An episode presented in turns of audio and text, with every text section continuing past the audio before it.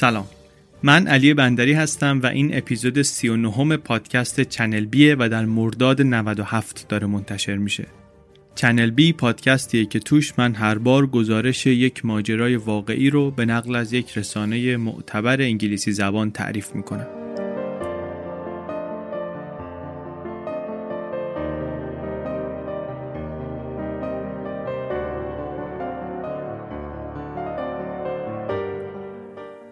گزارشی رو که در این اپیزود تعریف می‌کنیم آقای دیوید گرن نوشته و با عنوان A Murder Foretold در آوریل 2011 در نیویورکر منتشر کرده.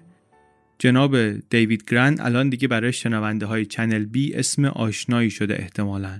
اولین بار هدیه کعبی بهمون معرفیش کرد وقتی که گزارش به زبان آتش رو پیشنهاد کرد واسه پادکست که یکی از پرشنونده ترین و تاثیرگذارترین اپیزودهای چنل بی هم شد بعدتر اپیزود جنوبگان رو ازش شنیدیم که جدیدترین گزارشیه که نوشته ایشون. و حالا هم میریم سراغ این گزارش. این یه چیزیه که بین این دوتا نوشته شده از نظر زمانی و از نظر جغرافیایی هم اتفاقا بین این دوتاست. چقدر جالب الان به ذهنم رسید. ولی از نظر موضوع هیچ ربطی به هیچ کدوم اینها نداره. یعنی حداقل ظاهرا نداره. یک داستان دیگریه برای خودش. بریم سراغ پادکست. اسمش مشخصه دیگه. برای بچه ها مناسب نیست.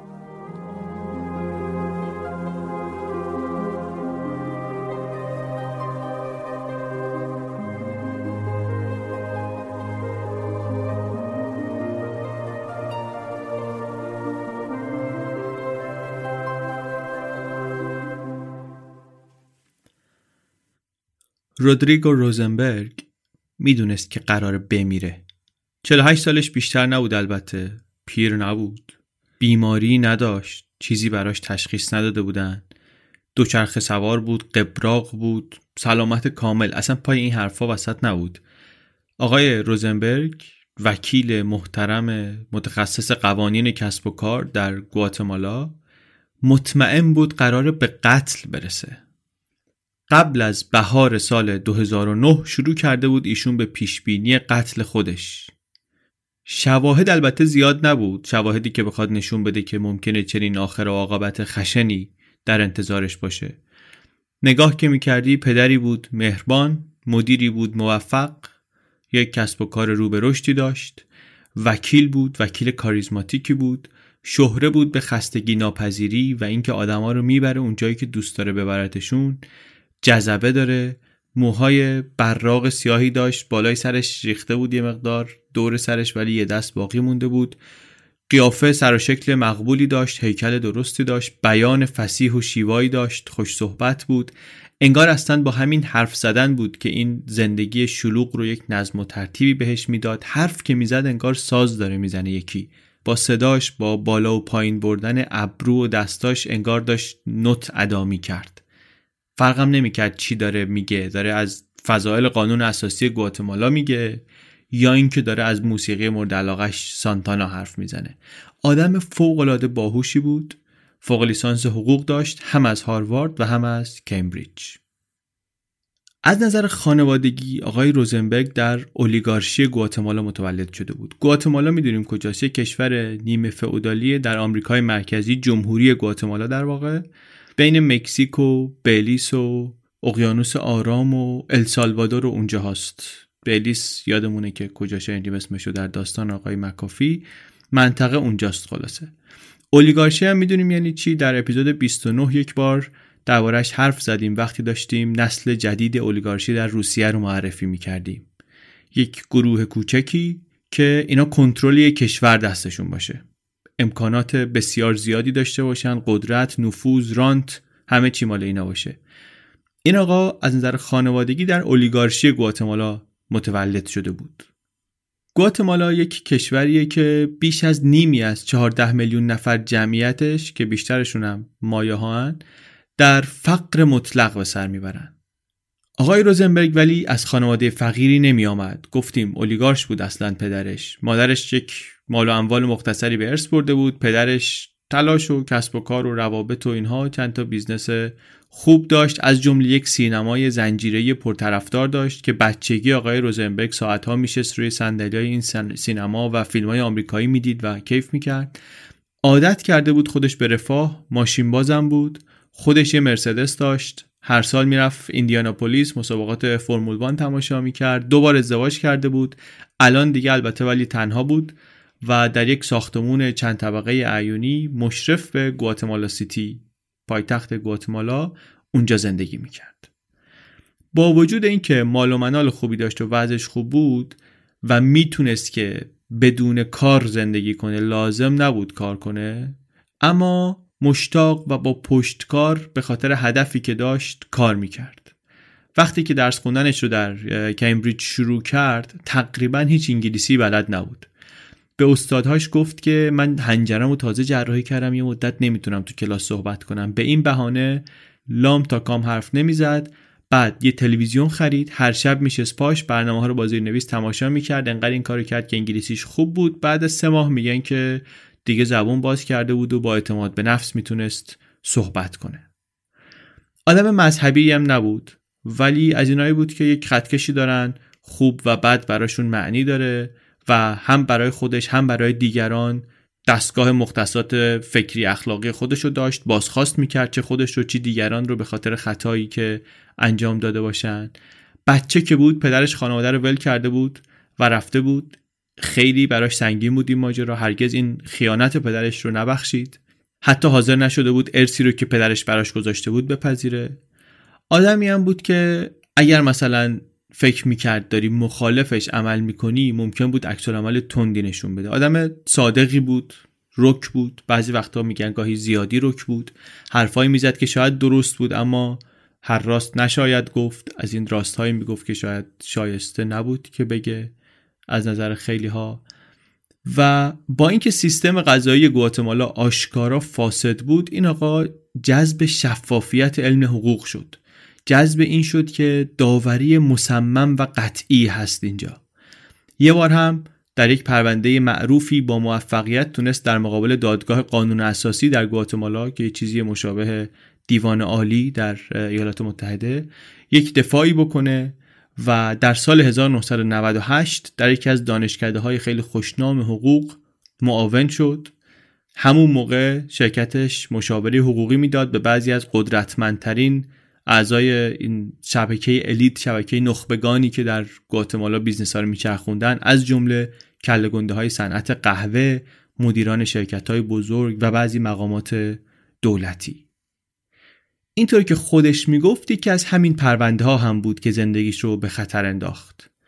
پرونده ای مربوط به آقایی به اسم خلیل موسا خلیل موسا کی بود؟ خلیل موسا یک مهاجر لبنانی بود.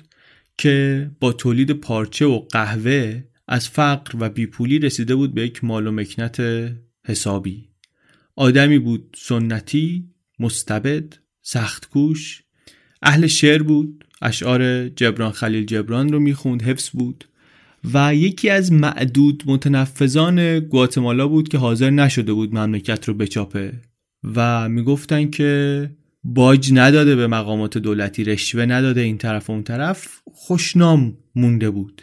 الان البته 76 سالش بود یه مقداری ناخوش احوال شده بود و برای گردوندن business روز به روز بیشتر وابسته می‌شد به دختر کوچیکترش مارجری.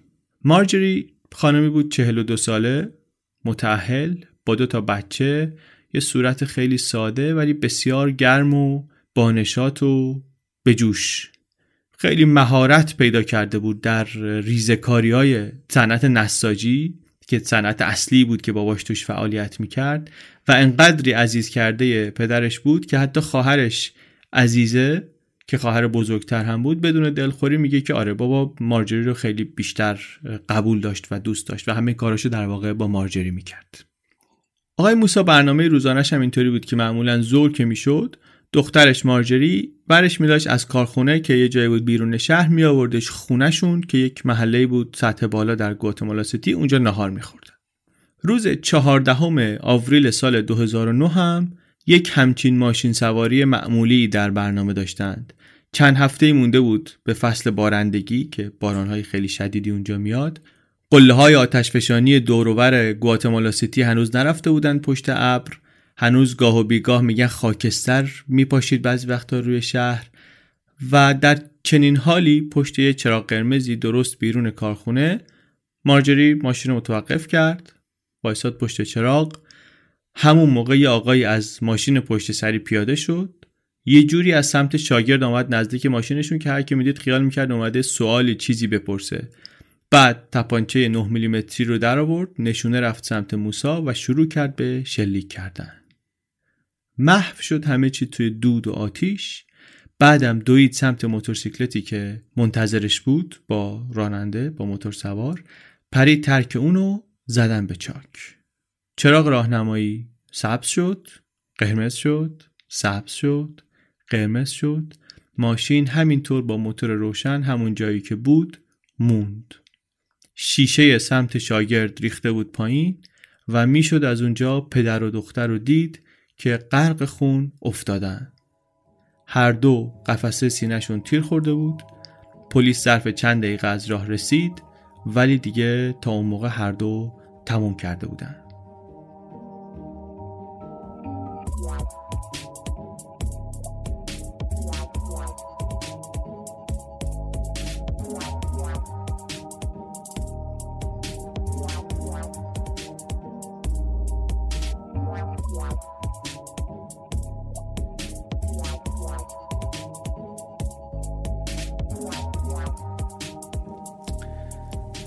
آقای روزنبرگ. آقای وکیلی که داستان رو باهاش شروع کردیم شاکی بود و ناامید بود به خاطر این خشونت روزافزونی که کشورش رو گرفته بود. سال 2007 گواتمالا شد سومین کشور دنیا از نظر آمار قتل. از سال 2000 تا 2009 پیوسته آمار کشت و کشتار رفته بود بالا و آخرش رسیده بود به 6400 فقط قتل در سال. تقریبا چهار برابر مکزیک. مکزیک هم مکزیک دیگه سرزمین آرامش و امنیت نیست که مکزیک. چهار برابر مکزیک. آمار کشته شدگانش مثلا از یه جایی مثل عراق بیشتر بود. خشونت ها رو ردشون رو که بگیری می‌رسه به جنگ داخلی بین دولت گواتمالا و شورشیان چپ. یک کشمکش طولانی که از 1960 شروع شد و تا 1996 ادامه داشت. توی جنگ های کثیف داخلی در آمریکای لاتین این کثیفترینشون بود. بیش از دویست هزار نفر کشته شدن یا ناپدید شدن. 90 درصد قتل ها رو هم نیروهای نظامی دولتی یا گروه های کشتار شبه نظامی انجام دادن. روایت هایی که شاهدان این خشونت ها دارن دهشتناک واقعا. حرف از جنازه های سوخته است حرف از زنانیه که به سلابه کشیده شدن همینجوری مثل حیوانی که میگن می‌خواد رو سیخ کباب بشه همینطوری دفنشون کردن. حرف از بچه هایی که قتل عام شدن تیکه تیکه شدن. استراتژی ضد شورش دولت کلا این بوده که واسه اینکه ماهی رو بکشی دریا رو خالی کن. یک کمیسیونی وابسته به سازمان ملل اسم نسل کشی می‌ذاره روی اتفاقات اون دوره. ادامه داره این قصه از 1960 تا 96 36 سال. بعد سال 96 صلح میشه میانه حکومت و این شورشیان توافق می‌کنن توافقی که قراره بشه نشانه ای برای آغاز دموکراسی و حاکمیت قانون و عفو عمومی میدن. ولی این عفو عمومی شامل حتی بدترین جنایت ها هم میشه و دیگه این انگار نه انگار هیچ کس پاسخگوی اون همه جنایتی که انجام شده بود نیست. بعضی خیلی شاکی شدند گفتن این سیاست the pinata of self forgiveness این اینا با فرقون واسه خودشون حکم بخشش آوردن. اینا صلح کردن و دیگه سفره احسان و بخشش رو پنگ کردن واسه خودشون. انگار نه انگار که چه خبر بوده.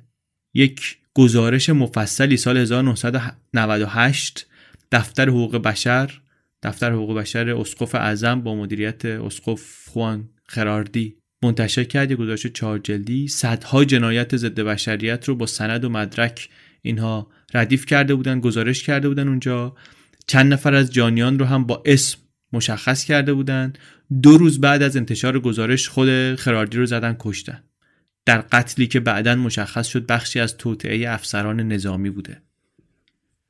این احساس که جنایتکارا تقاس جنایتشون رو پس ندادن بود در جامعه. از اون طرف هم اتفاقی که افتاد این بود که بعد از توافق صلح دستگاه های امنیتی دولت جوخه های مرگ این واحدهای اطلاعاتی افسران پلیس نیروهای ضد شورش اینا غیب نشدن که نرفتن تو زمین که. اینا تبدیل شدن به یک سازمان جنایتکار. این شبکه های غیر قانونی که در حد دولت موازی بسیار قدرتمند بودن و همه اون تکنیک های قدیمشون رو هم هنوز بهش مسلح بودن و مسلط بودن وارد شدن به قاچاق اسلحه، اخخازی، پولشویی، قاچاق انسان، اداره بازار سیاه، آدمربایی، باجگیری از اینجور کارا. به جز اینا بازار قاچاق مواد مخدرم افتاد دست اینا که به سرعت داشت بزرگ می‌شد. زمانی که دولت های کلمبیا و مکزیک و اینا فشار آوردن و کارتلا دیدن که اونجاها دیگه جای کار نیست و گواتمالا به نظر جای امنی میاد. آمدن اینجا مشغول شدن. الان دیگه بیشتر کوکائینی که وارد آمریکا میشه داره از اینجا میگذره و این شبکه های جنایتکار تقریبا در همه ادارات دولتی و بین مجریان قانون هم نفوذ کردند و وضعیتیه که بیش از نصف جمعیت کشور عقیده دارن که دیگه هیچ حکومتی وجود نداره. اوضاع کلا خر تو خره. آدم هایی که دیگه هیچ امیدی ندارن که دولت نیروی مرکزی بیاد عدالت رو برقرار کنه دیگه خودشون دست به کار شدن. یا گروه های آدم کشی تشکیل دادن خودشون میرن سر وقت هر کسی که باش اختلاف دارن دخلشو میارن یا اینکه برون سپاری می‌کنن به قول مدیران. کار رو برای حل هر دعوایی حتی دعواهای جزئی دعواهای بی اهمیت میسپرن دست دیگری. آدم کش استخدام می‌کنن کار رو انجام بده. مقامات هم بعضیاشون وقتی دیدن اوضاع اینجوریه برگشتن سراغ همون سیاهترین تاکتیک های ضد شورشی که از قبل بلد بودن و شگرد داشتن. عناصر نامطلوب رو جمع می‌کردن اعدام می‌کردن. نرخ مرگ و میر در گواتمالا به شکل باور نکردنی از جنگ داخلی بالاتر بود. مسئولیت از تعقیب جزایی تقریبا مطلق بود یعنی 97 درصد پرونده های قتل حل نشده میموند قاتل آزاد میچرخید تا اینکه دوباره جنایتی بکنه. یه خود زمینه سازی کردیم تصویر دادیم که ببینیم که در دوره چه کشوری در چه شرایطی داریم حرف می‌زنیم و قصهمون چه فضایی داره. برگردیم حالا سراغ آقای روزنبرگ شخصیت اصلی این ماجرا وکیل تحصیل کرده باهوش.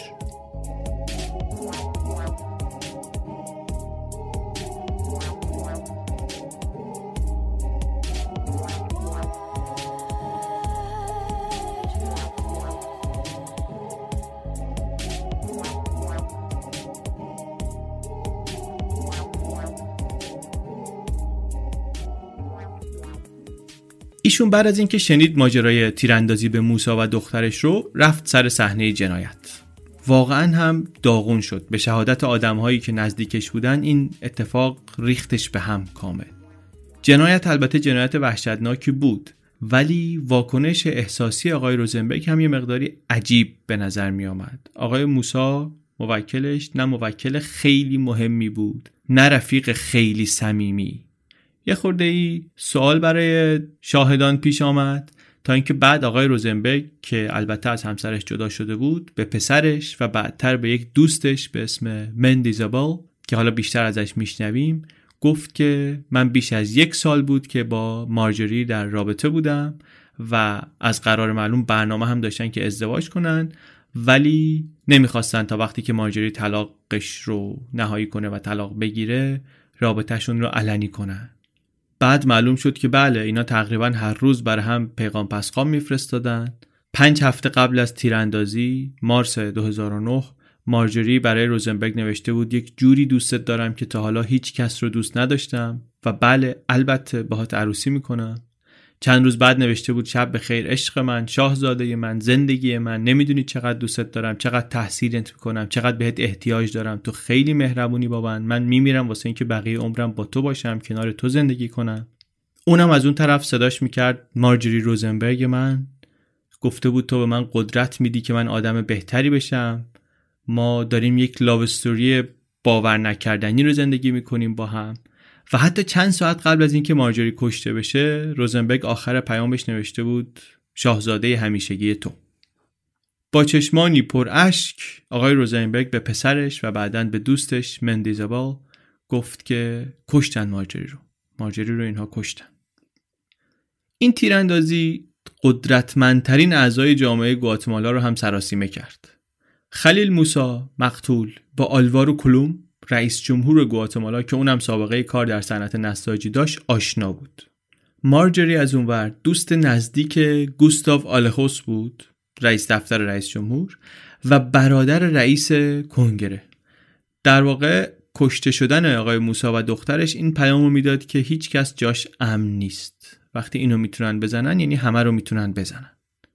یه خورده سر و صدا ایجاد شد. فعالان تجاری گفتن که فعالان اقتصادی در واقع گفتن که دولت بیا پیدا کن ما دیگه بیدفاع شده جامعه گواتمالا. بیاین بررسی کنین جنایت ها رو ببینین چه خبره.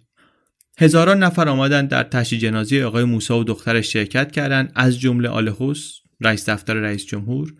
روزنبرگ یه مقدار نگران بود که رابطش با مارجری این رسوایی به بار بیاره. بر همین اصلا نرفت توی کلیسا مراسم رو از دور تماشا کرد. چند روز بعد یک جواهرسازی بهش تلفن زد خبر داد که قبل از مرگش مارجری یک هدیه براش فرستاده یه حلقه عروسی براش فرستاده. به دوستش گفت روزنبرگ به دوستش مندیزابل گفت که این پیغامیه که مارجری بر من فرستاده. یه چیزی می‌خواد بهم به بگه. آقای روزنبرگ شخصا مثل خیلی از نخبگان گواتمالا دیدگاهش محافظ کارانه بود. مدتها ایشون دنبال ستادو دی درچو بود. احتمالا اشتباه دارم می‌خونم. انگلیسیش هست Rule According to Higher Law. یعنی یه سیستمی که قانونگذاری بر اساس یه قانون بالادستی باشه و قانون بالادستیش هم یونیورسال جهانیه. چیزی که من ازش فهمیدم اینه که مثلا یه سیستمی باشه که دولت حکومت نتونن قانونی وضع کنن که با معیارهای جهانی معیارهای جهانی اخلاق عدالت انصاف اینها در تناقض باشن. مدخل بسیار جالبیه. جاش در ویکیپدیای فارسی هم خالیه. اگر کسی می‌تونه پیشنهاد می‌کنم که دست به کار نوشتنش بشه ترجمه کردن ویکیپدیای انگلیسی بشه. لینک انگلیسیش رو می‌گذاریم توی توضیحات شو که ببینین اینم از اون چیزایی که قبلا من گفتم. اگر کسی می‌خواد کمکی به پادکست بکنه من خیلی ممنون میشم. اگر که دستش می‌رسه و توانش رو داره این مدخل ویکیپدیا رو کمک کنه به تکمیلش. Rule according to higher law. برگردیم به قصه. آقای روزنبرگ دنبال یه همچین چیزی بود. مدت ها سال 2005 هم پیوسته بود به یه گروهی ایشون که تلاش می‌کردن رئیس جمهور سابق گواتمالا رو که متهم بود به میلیون ها دلار اختلاس در زمان ریاست جمهوریش از مکزیک مسترد کنند به گواتمالا خیلی رنج می‌کشید از ناکارآمدی سیستم قضایی کشورش و بعد از این ماجرا به خانواده و دوستانش هم هشدار داد که این شبکه های جنایتکار یا روند تحقیقات رو متوقف می‌کنن یا شواهد رو از بین می‌برن. اگرم کسی بتونه تحقیقات رو به جایی برسونه سرشو می‌کنن زیرا هیچ کدوم اینا هم اگر نتیجه نده میرن اعضای خانواده اون مسئولان قضایی رو که پرونده دستشونه تهدید می‌کنن به قتل و پرونده رو اینطوری از جریان میندازن. خیلی شاکی بود و واقعا خودش آروم و قرار نداشت ولی پیشبینی خودش این بود که به جایی نمی‌رسه این پیگیری ها آخرش. مندیزابال رفیق آقای روزنبرگ که گفتیم آدم مهمیه میگه بعد تشییع جنازه آمد پیش من و گفت من هر کاری بتونم می‌کنم که قاتل این موساها رو بتونم پیدا کنم. مندیزابال بین دوست و رفیقای روزنبرگ تنها آدمی بود که واقعا ممکن بود بتونه کمکش کنه که مبارزه کنه با این قدرت های موازی که در گواتمالا وجود داشتن و قدرت داشتن. آقای مندیزابال یک آدم مسنیه قیافه محترم و آبرومندی داره سیبیل نقره‌ای چشاش مثل عقاب. معروف به اینکه با دولتی ها رابطه داره و کارچاق کنه. یک business پوششی هم داره در واقع چند تا business پوششی داره از جمله اینکه یه بوتیک لباس مردونه فروشی داره در گواتمالا سیتی. مشتریاش آدمای پولدار و سطح بالا. و اینطوری که می‌گفتن بوتیکش محل قرار افسران نظامی اطلاعاتیه. کودتا می‌خوان بشه مثلا توتعچی های کودتا تو این بوتیک هم دیگر رو می‌بینن. جوخه های مرگ سرانشون اینجا ملاقات می‌کنن. طبقه بالاش انگار جای مخوف و مشکوکی بود که خیلی قصه پشت سرش می‌گفتن. از اینایی که مثلا واقعا آدم تو داستانهای جاسوسی می‌خونه. واقعش هم اینه که جاسوس بود. جاسوس خیلی معروفی بود این آقای مندیزابال در گواتمالا. یک شبکه گسترده ای از اورخاس یا گوش ها داشت که حتی بی اساسترین شایعات رو هم اینها می‌رفتن جمع می‌کردن و در این آشفتگی اطلاعاتی که وجود داشت دنبال الگوها میگشتن. پرونده اطلاعاتی همش جمع می‌کردن. خیلی میگن پرونده داشته یکی از مقامات ارشد سازمان ملل که سالها درباره جنایت های گواتمالا تحقیق کرده به دیوید گرن نویسنده گفته که مندیزابال احتمالا از تک تک آدم های گواتمالا مدرک داره. همه چی رو می‌دونه. کی با کی میخوابه کی پول برده جزیره کیمن کی آدم کشته همه چی. و داشتن چنین اطلاعاتی باعث شده بود که طالب زیاد داشته باشه. به عنوان مشاور به چند تا از رؤسای جمهور گواتمالا خدمت کرده بود کار کرده بود براشون از جمله مدتی برای کلوم کار کرده بود. رئیس جمهور فعلی فعلی یعنی منظورمون زمان وقوع این داستانه. خودش خودش رو به عنوان ضد کمونیست معرفی می‌کرد ولی به نظر میاد که ایدئولوژیش خیلی منعطف بود وقتی پای منافعش وسط میآمد. یه بار می‌گفتن ضمن قاچاق اسلحه برای پارتیزانهای کمونیست در السالوادور گیر افتاده. به نویسنده خودش گفته که من در جنگ داخلی آمریکای مرکزی هرگز دو طرف رو به جون هم ننداختم. ولی خود دیوید گرند میگه که به نظر میاد این از ایناست که هیلگری و دقلبازی رو برای کسب قدرت مجاز می‌دونن. اوکی براش. خودش میگه که کسی که دانش داره قدرت داره. برای همینم هست که بعضی از مردم از اون کاری که من می‌کنم میترسن. از دانش هم به نظر می‌رسه منظورش همون آمار ملته. کسی که آمار ملت رو داره طبیعتا ممکنه که ملت ازش بترسن دیگه. خلاصه آقای مندیزابال میگه که روزنبرگ آمد پیش من و دست به دامن من شد و گفت کمک می‌خوام و منم قبول کردم بهش کمک کنم و شروع کردم تحقیق کردن درباره این قضیه. یکم بعد از تشییع جنازه مارجری روزنبرگ یک نسخه از فیلم دوربین مدار بسته به دستش آمد که بیرون کارخونه نساجی موسی رو نشون می‌داد روز قبل از قتل. آورد و این فیلم و مندیزابال و روزنبرگ نشستن همون طبقه بالای بوتیکه روی کامپیوتری بارها و بارها با هم نگاه کردن. دنبال یه سرنخی چیزی. چیزی که توی تصویر می‌دیدن این بود که یه وانتی میاد جلوی کارخونه پارک می‌کنه. راننده مرتب از ماشین پیاده میشه خیابون رو نگاه می‌کنه با دقت و هی دوباره سوار میشه. گفت مندیزابال که این بابا معلومه که بپاس تابلو قشنگ. روزنبرگ با بیچارگی زل می‌زد به ادامه فیلم. همینطوری فیلم رو می‌دید. بقیه فیلم هم اینطوری بود که یه تصویر محوی از یه نفر بود که از گوشه میومد تو مارجری بود که داشت سوار ماشین می‌شد. روزنبرگ دست می‌کشید با بیچارگی واقعا به صفحه تلویزیون. اونجا بود اونجا نبود. یه حال عجیبی داشت دیگه. بعد همینطوری که مارجری همراه پدرش را میافتاد و میآمد ماشینی هم که قاتل داخلش بود دنبالشون راه میافتاد. پشت سرش هم راننده. سوار موتورسیکلت. معلوم شد که در واقع اینها روز قبلم این برنامه رو مانور رفتن ببینن که کجا چطور فلان. کاری هم که می‌کنن یعنی که دارن از قانون جدیدی که توی گواتمالا وضع شده بود تبعیت می‌کردن. قانون گذاشته بودن که دو نفر نمی‌تونن سوار موتور بشن با هم. برای اینم قانون رو گذاشتن که آمار قتل و ترور رو بیارن پایین چون خیلی وقتا زارب میشه سقب موتور می‌رفتن دو نفر یه نفر رو می‌زدن. ولی خب اینا اینطوری کرده بودن دیگه. یکی با موتور می‌رفت یکی با ماشین میآمد بعد ماشین رو ول می‌کرد. از اینجور کار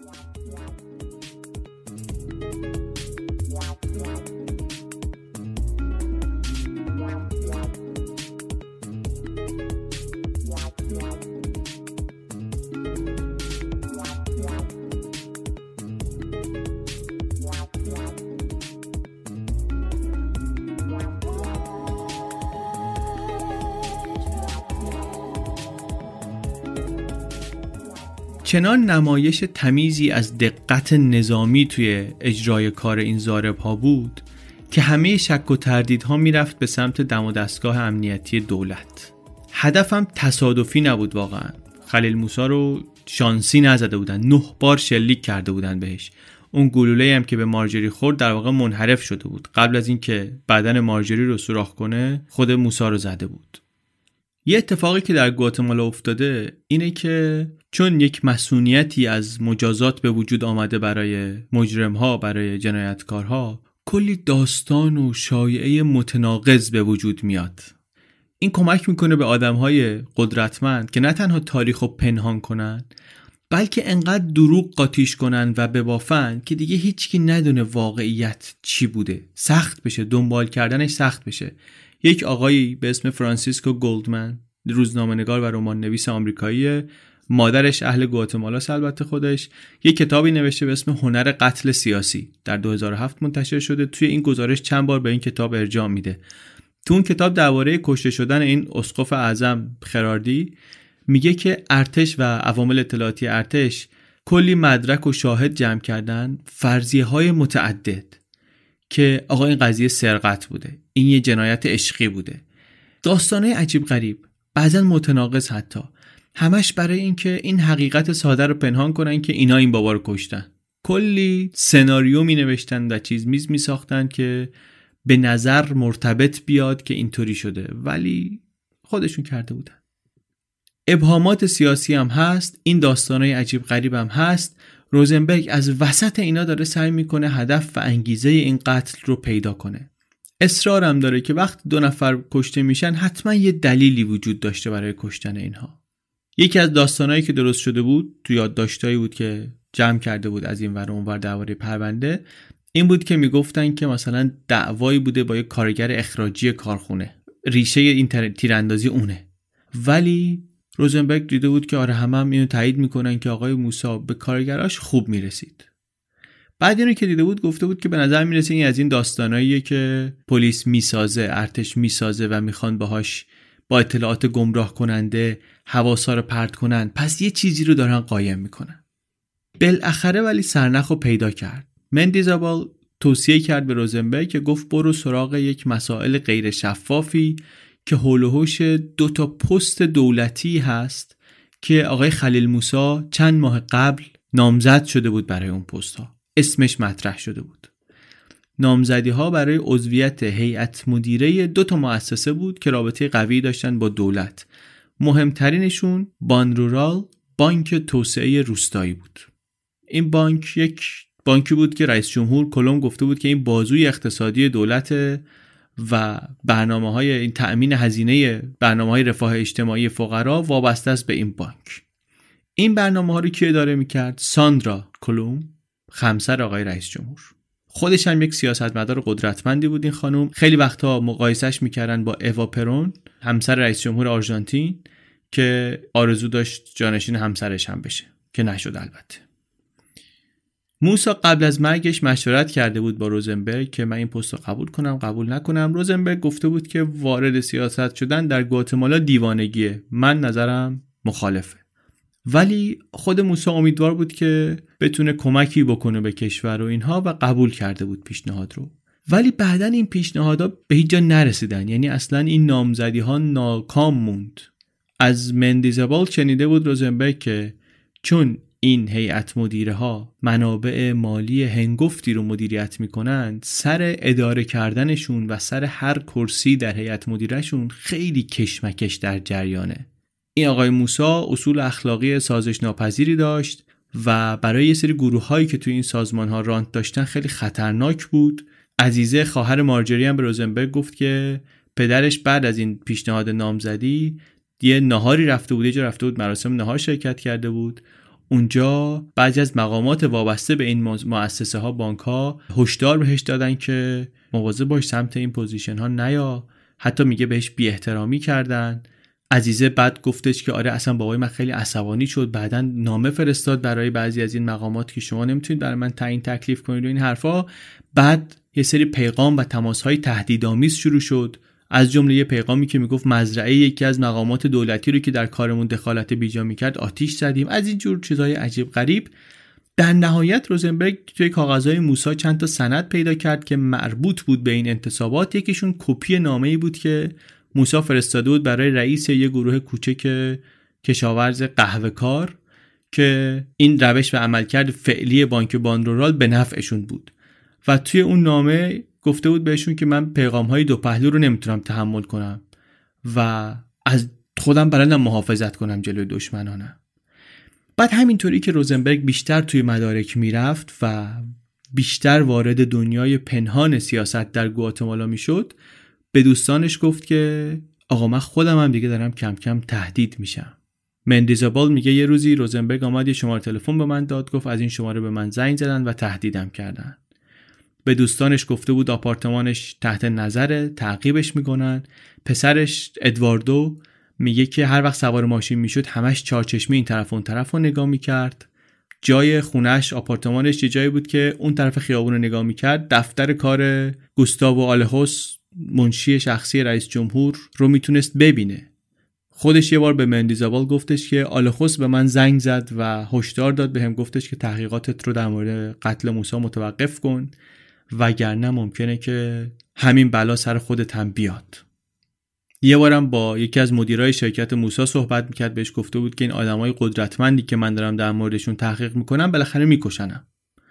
وصیت‌نامه‌اش رو هم نوشته بود. مندیزابال میگه من جمعه 8 می 2009 توصیه کردم به روزنبرگ که از کشور خارج بشه. قبول کرد گفت باشه میرم ولی الان نه. الان من انقدر مونده که بتونم این آدمهایی رو که دستور حمله به موسی رو دادن شناسایی کنم و دارم مدارک غیر قابل انکاری جمع می‌کنم و می‌خوام اینا رو ببرم دیوان کیفری بین المللی اینترنشنال کریمینال کورت و شنبه شب جمعه اون بهش گفته بود برو. این شنبه شب زنگ زد به خواهر مارجری. بهش گفت که من فردا می‌خوام برم دوچرخه سواری یه خود ذهنم رو آروم کنم. یک شنبه یک کم بعد از ساعت هشت صبح از آپارتمان آمد بیرون. چند صد متری رفت با دوچرخه. پیچید توی جاده خاکی که یکو یک آدم مسلحی مثل برق و باد از بین فضای سبز کنار جاده دوید سمتش. بعد تپانچه 9 میلیمتری رو نشونه گرفت به سمت روزنبرگ. ماشه رو کشید و در رفت. زارب رو کسی ندید. یک کم بعد راننده روزنبرگ که داشت می‌رفت آپارتمان روزنبرگ ورش داره دید رئیسش دراز کشیده روی زمین و دوروبرش بهیار و افسر پلیس و اینها هن. زنگ زد به ادواردو پسرش. ادواردو میگه به من گفتش که بیا خیابون اونورتر خونه بابات. نمی‌خواست مثلا بگه چی شده. گفت بیا اینجا. من تلفن رو قطع کردم داشتم لباس میپوشیدم خیلی هول کردم. گوشه براشم زنگ زدم گفتم که بگو چی شده. بازم نمی‌خواست بگه. گفتم که بابام مرده. گفت بله.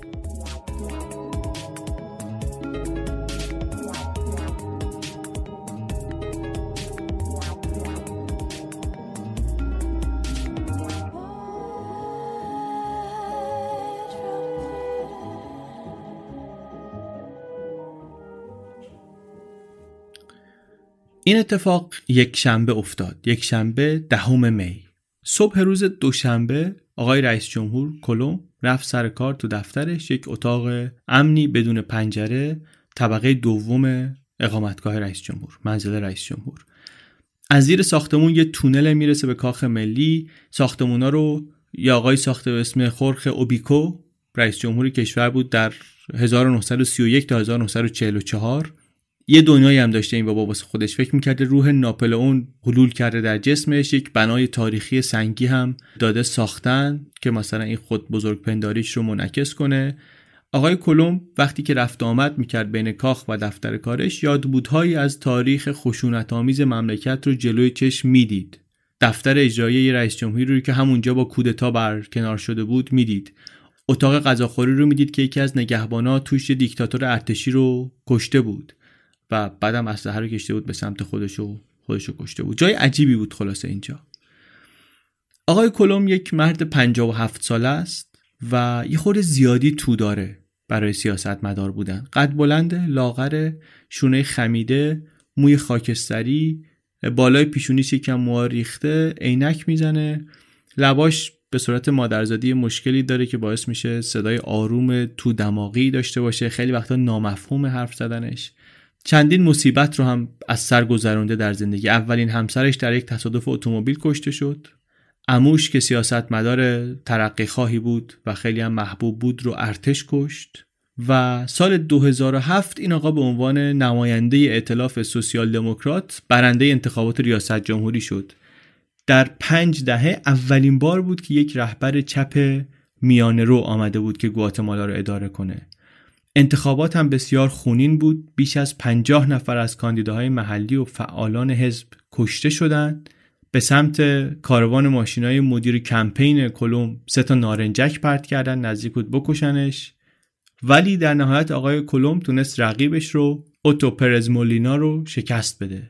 مولینا یک جنرال محافظ کاری بود که قبلا رئیس اطلاعات ارتش بود. بعد هم آمد به قدرت و گفت که هرگز نباید به اون گذشته ظلمانی برگردیم. قول داد که به خشونت و به فساد پایان بده. نیتش خیر بود ولی ضعیفتر از این بود که بتونه این دولت موازی رو کنترل کنه. یکی از مقامات سابق سازمان ملل میگه من یادم میاد که از کلم پرسیدم چرا یکی از پستای وزارت خونه رو دادی به آدمی که به وضوح فاسده؟ گفت که انتخاب من نبود. در واقع یعنی وزیری داشت که انتخابش نبود. از وقتی به قدرت رسید دو تا از وزراش رو به جرم فساد گرفتن. در تحت تعقیب قرار گرفتن که گرفتن. یه وزیر سومی داشت که در سقوط هلیکوپتر مرد سقوطی که مرموز هم بود. چهار تا رئیس پلیس ملی پشت سر هم متهم شدن به خلافکاری و انفصال از خدمت عاقبتشون بود. دادگاهی شدن زندان رفتن بعضیاشون. خودش هم علیهش خیلی کمپین می‌کردن خیلی فشار روش بود از طرف اپوزیسیون از طرف اولیگارشی محافظ کار. متوجه شدن که تو دفترشون دوربین جاسوسی هست چه رئیس جمهور و چه بانوی اول همسرش. شرایط سختی داشت خلاصه. آقای کلوم که رئیس جمهور بود. فضای سیاسی خلاصه یه همچین فضاییه. اینا رو من به خاطر اینکه بالاخره ما در مورد گواتمالا خیلی چیزایی نمی‌دونیم دیگه. من خودم نمی‌دونم. بر همین این زمین سازی ها لازمه. اسم رئیس جمهور میاد اسم کشور میاد وضعیت سیاسی میاد باید یک مقدماتی گفته بشه. ناگزیر یه مقداری میریم خارج از داستان ولی هی میریم و برمیگردیم.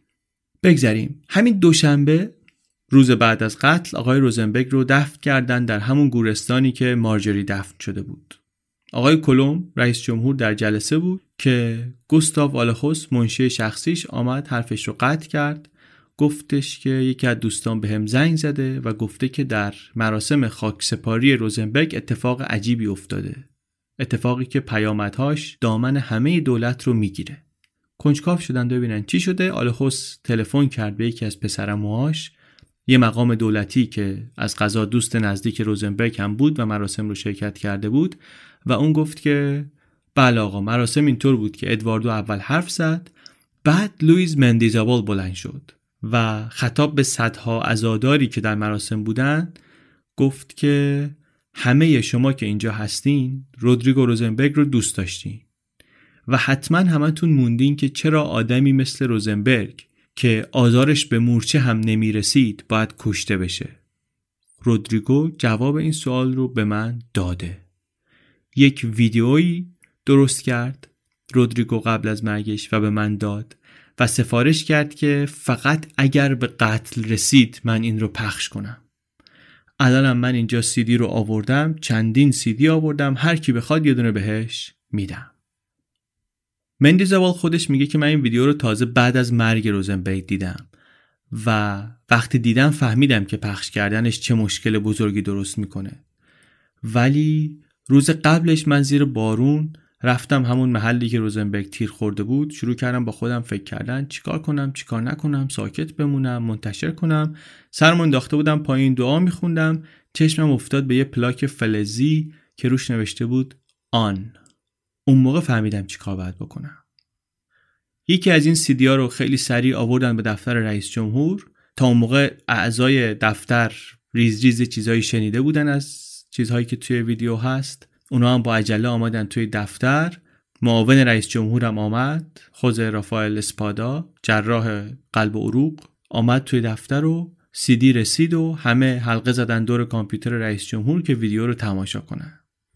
رودریگو روزنبرگ آمد روی صفحه تنها نشسته پشت یک میز کوچیکی یه میکروفون جلوشه و زل زده به دوربین. حلقه ای رو هم که مارجری براش سفارش داده بود و بعد از مرگ مارجری گرفته بود کرده بود دستش تو انگشت حلقه دست چپش. یه ست لباس رسمی که از وقتی که پدرش خونه رو ترک کرده بود و این شده بود سرپرست خانواده همین تیپو می‌زد همین لباس رو میپوشید.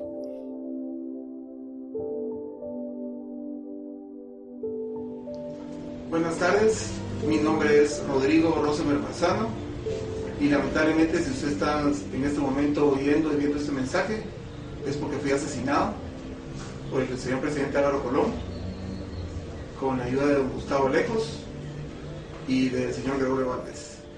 عصر بخیر اسم من رودریکو روزنبرگ و متاسفانه اگر این پیام رو می‌بینید یا میشنوید به این معناست که من توسط رئیس جمهور کلم و با همکاری گوستاو آلخوس به قتل رسیدم من مردم فقط و فقط به خاطر اینکه در آخرین روزهای زندگیم وکیل آقای خلیل موسا بودم و دخترش مارجری موسا که به شکل بزدلانه ای به دست رئیس جمهور کلم و با موافقت همسرش ساندرا کلم و کمک گوستاو آلخوس به قتل رسیدن.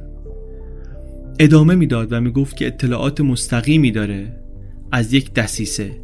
ادعا می‌کرد که رئیس جمهور بانوی اول اعضای دولت کلم و رفقای تاجرشون از بانرورال برای اختلاس و پولشویی استفاده می‌کردن. موسا روحش هم خبردار نبود. فکرش رو هم نمی‌کرد قبلا که این معاملات میلیون دلاری غیرقانونی روزانه در بانرورال انجام بشه. همه رقم معامله بود پولشویی هدایت وجوه عمومی به برنامه هایی که فقط رو کاغذ وجود داشت و متعلق به همسر رئیس جمهور بود. سرمایه گذاری در شرکت های سوری که در واقع قاچاقچی های مواد مخدر استفاده می‌کردن ازش و گفت روزنبرگ که از اونجا که موسا نمی‌تونست چنین فسادی رو تحمل کنه نامزد شدنش برای عضویت در هیئت مدیره بانرورال تهدید بود و خطرناک بود و اون موقع بود که رئیس جمهور و بانوی اول آلهوس و دیگران نقشه قتلش رو کشیدن. توی ویدیو اول روزنبرگ آروم صحبت می‌کنه یه مقدار خشکه بعد کم کم شروع می‌کنه به تکون دادن دستا و بالا پایین بردن ابروها. قدرت صدا هم بیشتر می‌شد صدایی که از قبر داره میاد الان دیگه. و میگه من عقده قهرمان بودن ندارم کوچکترین تمایلی ندارم برای مردن. چهار تا بچه ماه دارم با بهترین برادر ممکن و دوستهای فوقالعاده. آخرین چیزی که می‌خواستم این بود که بیام و این پیغام رو بهتون بدم. ولی امیدوارم مرگ من کمک کنه که کشور در مسیر جدیدی قرار بگیره. از آقای اسپادا معاون رئیس جمهور که دزد نیست و قاتل نیست می‌خوام که مقام ریاست جمهوری رو بر عهده بگیره و زمانت کنه که مجرم ها حتی اگر هوادار حزب باشن برن زندان. نه برای انتقام جویی که این کار ما رو هم شبیه اونها می‌کنه بلکه برای عدالت. بعد هم پیش بینی کرد که دولت گواتمالا سعی می‌کنه که موساها رو بدنام کنه دستیس چینی کنه حقیقت رو به یک شکلی پنهان کنه. ولی گفت که تنها واقعیتی که مهمه اینه که اگر این پیغام رو دیدید یا شنیدید به خاطر اینه که من توسط آلوارو کلوم و ساندرا د کلوم با کمک گوستاو و آلخوس کشته شدم. آخر پیامش هم گفت مردم گواتمالا وقتش شده. خواهش می‌کنم وقتش شده. Astro llamó La única realidad que cuenta es si ustedes vieron, leyeron este mensaje, es porque a mí me asesinó Alba de Colón, Sandra de Colón, con la ayuda de Gustavo Alejos, Gregorio Valdés, Fernando Peña, el cobarde de Gerardo de León. Guatemaltecos, estamos a tiempo. Por favor, estamos a tiempo. Buenas tardes.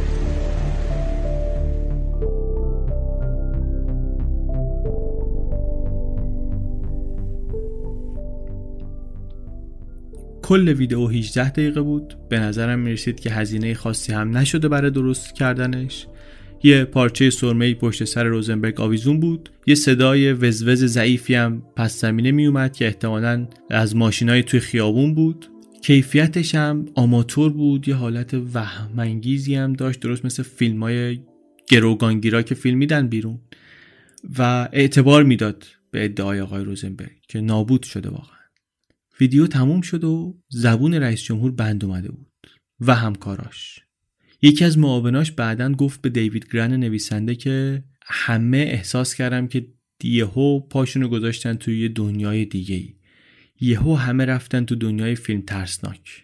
یک سکوت طولانی شد بعد کلوم گفت زیر لب که دشمنان می‌خوان که ریاست جمهوری من رو نابود کنن. می‌خوان ما رو از اینجا بیرون کنن. توی اون اتاق هیچ کس از رئیس جمهور یا آلخوس نپرسید که این اتهام ها درست هستن یا نه.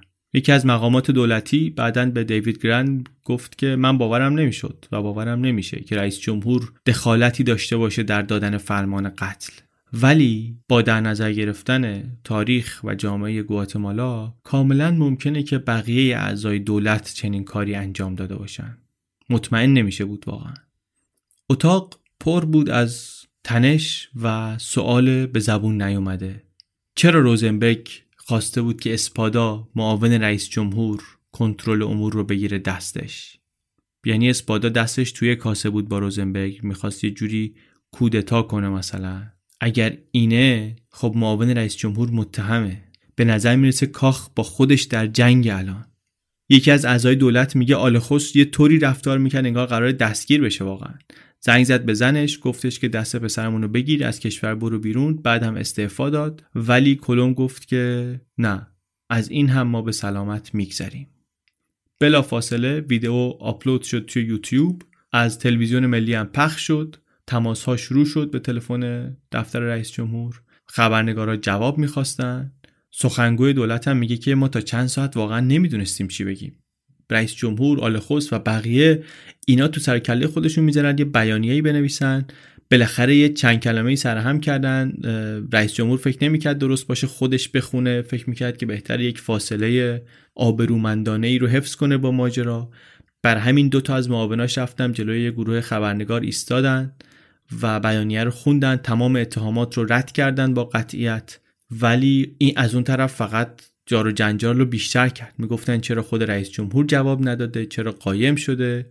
رئیس دفتر کلم تماس گرفت با آقای روبرتو ایزوریتا یک مشاور سیاسی در واشنگتن دی سی که استاد مدیریت بحران بود. در دانشگاه جورج واشنگتن مدیریت بحران تدریس می‌کرد و معروف بود به اینکه جیمز کارویل آمریکای لاتینه.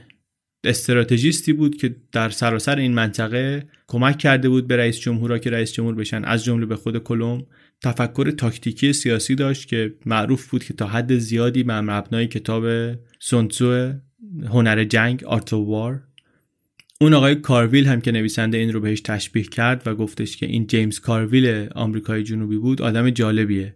خودش campaigner استراتژیست بیل کلینتون بود برای دموکرات کار می‌کرد زنش استراتژیست جمهوری خواه بود بعدا برای کمپین اشرف غنی هم کار کرده آمریکای لاتین هم کار کرده اونم رزومه و زندگی جالبی داره. لینک ویکیپدیا اینو هم می‌ذارم توی show note ها کسی دوست داشت بتونه ببینه.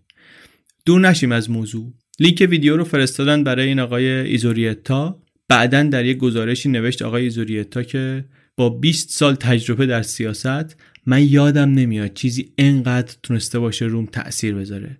زنگ زدم به رئیس دفتر کلم و گفتم که من با اولین پرواز میام گواتمالا صبح فردا اول وقت چند تا خبرنگار مچ دادستان کل گواتمالا رو سر به زنگا گرفتن. آقایی که قرار بود تحقیقات منصفانه ای درباره قتل روزنبرگ انجام بده از جلسه با کلم داشت میومد بیرون. یکی از رقبا و مخالفین کلم کاندیداهای سابق ریاست جمهوری در رادیو گفتش که چه عدالتی دیگه واقعا؟ دادستان کل تو دفتر کار شخصی رئیس جمهور میره ملاقاتش. ما به چی امید داشته باشیم تو این سیستم؟ توی این وضعیت ویدیو هم داره مثل باکتری تکثیر میشه و پخش میشه. صدها هزار نفر دیدنش در چند روز. یک تحلیلگر سیاسی گفته بود که شهادت آقای روزنبرگ بیش از آثار هر شاعر و رمان نویس معروف گواتمالایی به زبانهای مختلف ترجمه شد. یک ویدیو ساده بزرگترین بحران سیاسی در تاریخ دموکراسی گواتمالا را درست کرده بود. تظاهرات شروع شد معترضانی در گواتمالا سیتی راه افتادن سفید پوشیده بودند به عنوان مظهر پاکدامنی سیاسی نماد پاکدامنی سیاسی و بیرون کاخ ملی داد می‌زدن قاتل قاتل آقای ایزوریتای مشاور مشاور مدیریت بحران اصرش رسید به فرودگاه و مستقیم رفت سمت کاخ همینطور که به کاخ نزدیک می‌شد میگه که می‌دیدم ازدهام معترضان سفید پوش رو می‌دیدم. اون چیزی که توی مطبوعات بهش می‌گفتن سونامی سفید. و به راننده گفتم که نگه دار من همینجا پیاده میشم می‌خوام این اعتراضات رو لمس کنم. می‌خواستم که واقعا چهره های مردم رو ببینم جوش و خروششون رو حس کنم و می‌دونستم که یک لحظه ای هست. آدم با تجربه بود دیگه. میگه می‌دونستم که یک لحظه ای هست که بحران سیاسی دیگه از کنترل خارج میشه. و در اون لحظه منم هیچ کاری از دستم بر نمیاد. کاری که می‌تونم بکنم اینه که بشینم به تماشای جریان تاریخ. کتاب هنر جنگ میگه که برای پیروزی آدم باید خودش رو بشناسه و ایزوریتا میگه که من اگه قرار بود به رئیس جمهور کمک کنم باید اول از همه اسرار کاخ سر در می آوردم رفتم آخر وقت سر وقت کلوم که در یک اتاقی با اسقف اعظم گواتمالا خلوت کرده بود و زیر گوشش داشت آروم حرف می‌زد انگار مثلا اعتراف توری داشت می‌کرد و هیچ کس هم جرئت نمی‌کرد تو این شرایط مزاحم رئیس جمهور بشه. اما در نهایت ایزوریتا مجبور شد این کار رو بکنه به خاطر اینکه کلوم نزدیک بود با CNN مصاحبه کنه یعنی قرار بود چند دقیقه بعدش با CNN مصاحبه کنه. در دفتر اجرایی قدیمی کاخ کت شلوار سرمه‌ای پوشیده بود نشسته بود روی صندلی بزرگ چوبی مستقیم قرار بود به دوربین نگاه کنه. حالتش یه مقداری شبیه روزنبرگ بود. این یه خورده ایزوریتا رو نگران کرد کامنت داد روی این قصه گفتش که زیادی شبیه اونه. انگار که روزنبرگ داره اون خطابه متهم می‌کنم رو میگه پس از مرگش و این باید مثلا درست بشه. نریم دیگه خیلی توی جزئیات اتفاقاتی که اونجا افتاد. توی مصاحبه گفت رئیس جمهور که این ویدیو بخشی از یک برنامه برای بیثبات کردن دولت. تونتون پلک می‌زد تو مصاحبه رنگش پریده بود به نظر می‌رسید ترسیده. آدماش هم میگن که ما می‌دونستیم که همه فکر می‌کنن این دروغ میگه. خیلی نگذشته بود از مصاحبه که مدیر روزنامه ال پریودیکو نوشت که چیزی نمی‌تونم بگم جز اعلام انزجار. این حسیه که به من دست داد موقع دیدن صحبت رئیس جمهور.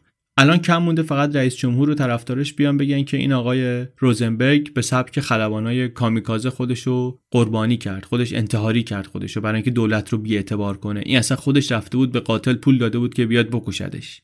خیلی وقیح شدن اینا. رقیب سیاسی رئیس جمهور رقیب انتخاباتیش درخواست کرد که استعفا بده اما رئیس جمهور گفت من فقط در صورتی ترک می‌کنم مقامم رو که منو بکشن. و هشدار داد در مصاحبه با الجزیره به گواتمالایی ها که مواظب باشید از خط قرمزها عبور نکنید. علنا متهم کردن رئیس جمهور به قتل می‌تونه معادل اختشاش باشه و خلاصه حواستون باشه چی کار دارید می‌کنید. یک جوان گواتمالایی خیلی عصبانی از دست دولت یه توییتی کرد گفت که اولین کار اساسی ما باید این باشه که پولا رو از بانک بانرورال خارج کنیم و این بانک فاسد رو ورشکسته کنیم. ترسیدن مقامات واقعا که مردم هجوم بیارن و پولا رو خالی کنن ریختن تو آپارتمانش این پسره رو گرفتن. بعد خیلی سریع توییتر و اینترنت کلا پر شد از اخبار و شایعه و داستانهای عجیب غریب روایتهای پراکنده از منابع معلوم و نامعلوم تایید شده و نشده درست و نادرست. اینکه من مندیزابال نگران جونش شده به خانواده موسا حمله شده و از اینجور قصه ها تظاهرات هم هی با این خبررسانی که در فیسبوک و توییتر می‌شد بزرگتر می‌شد. اون جایی که روزنبرگ کشته شده بود یک صلیب چوبی بزرگ گذاشته بودن. روش نوشته بود تو بیهوده نمردی. شده بود زیارتگاه برای عدهای. تظاهر کننده ها یک پرده نمایش بزرگ اونجا گذاشته بودن فیلمشو پخش می‌کردن همش که مثلا حضورش و صداش بالا سر جمعیت باشه. ویدیو بارها و بارها تکرار شد انگار که روزنبرگ شده باشه صدای میلیون ها گواتمالایی.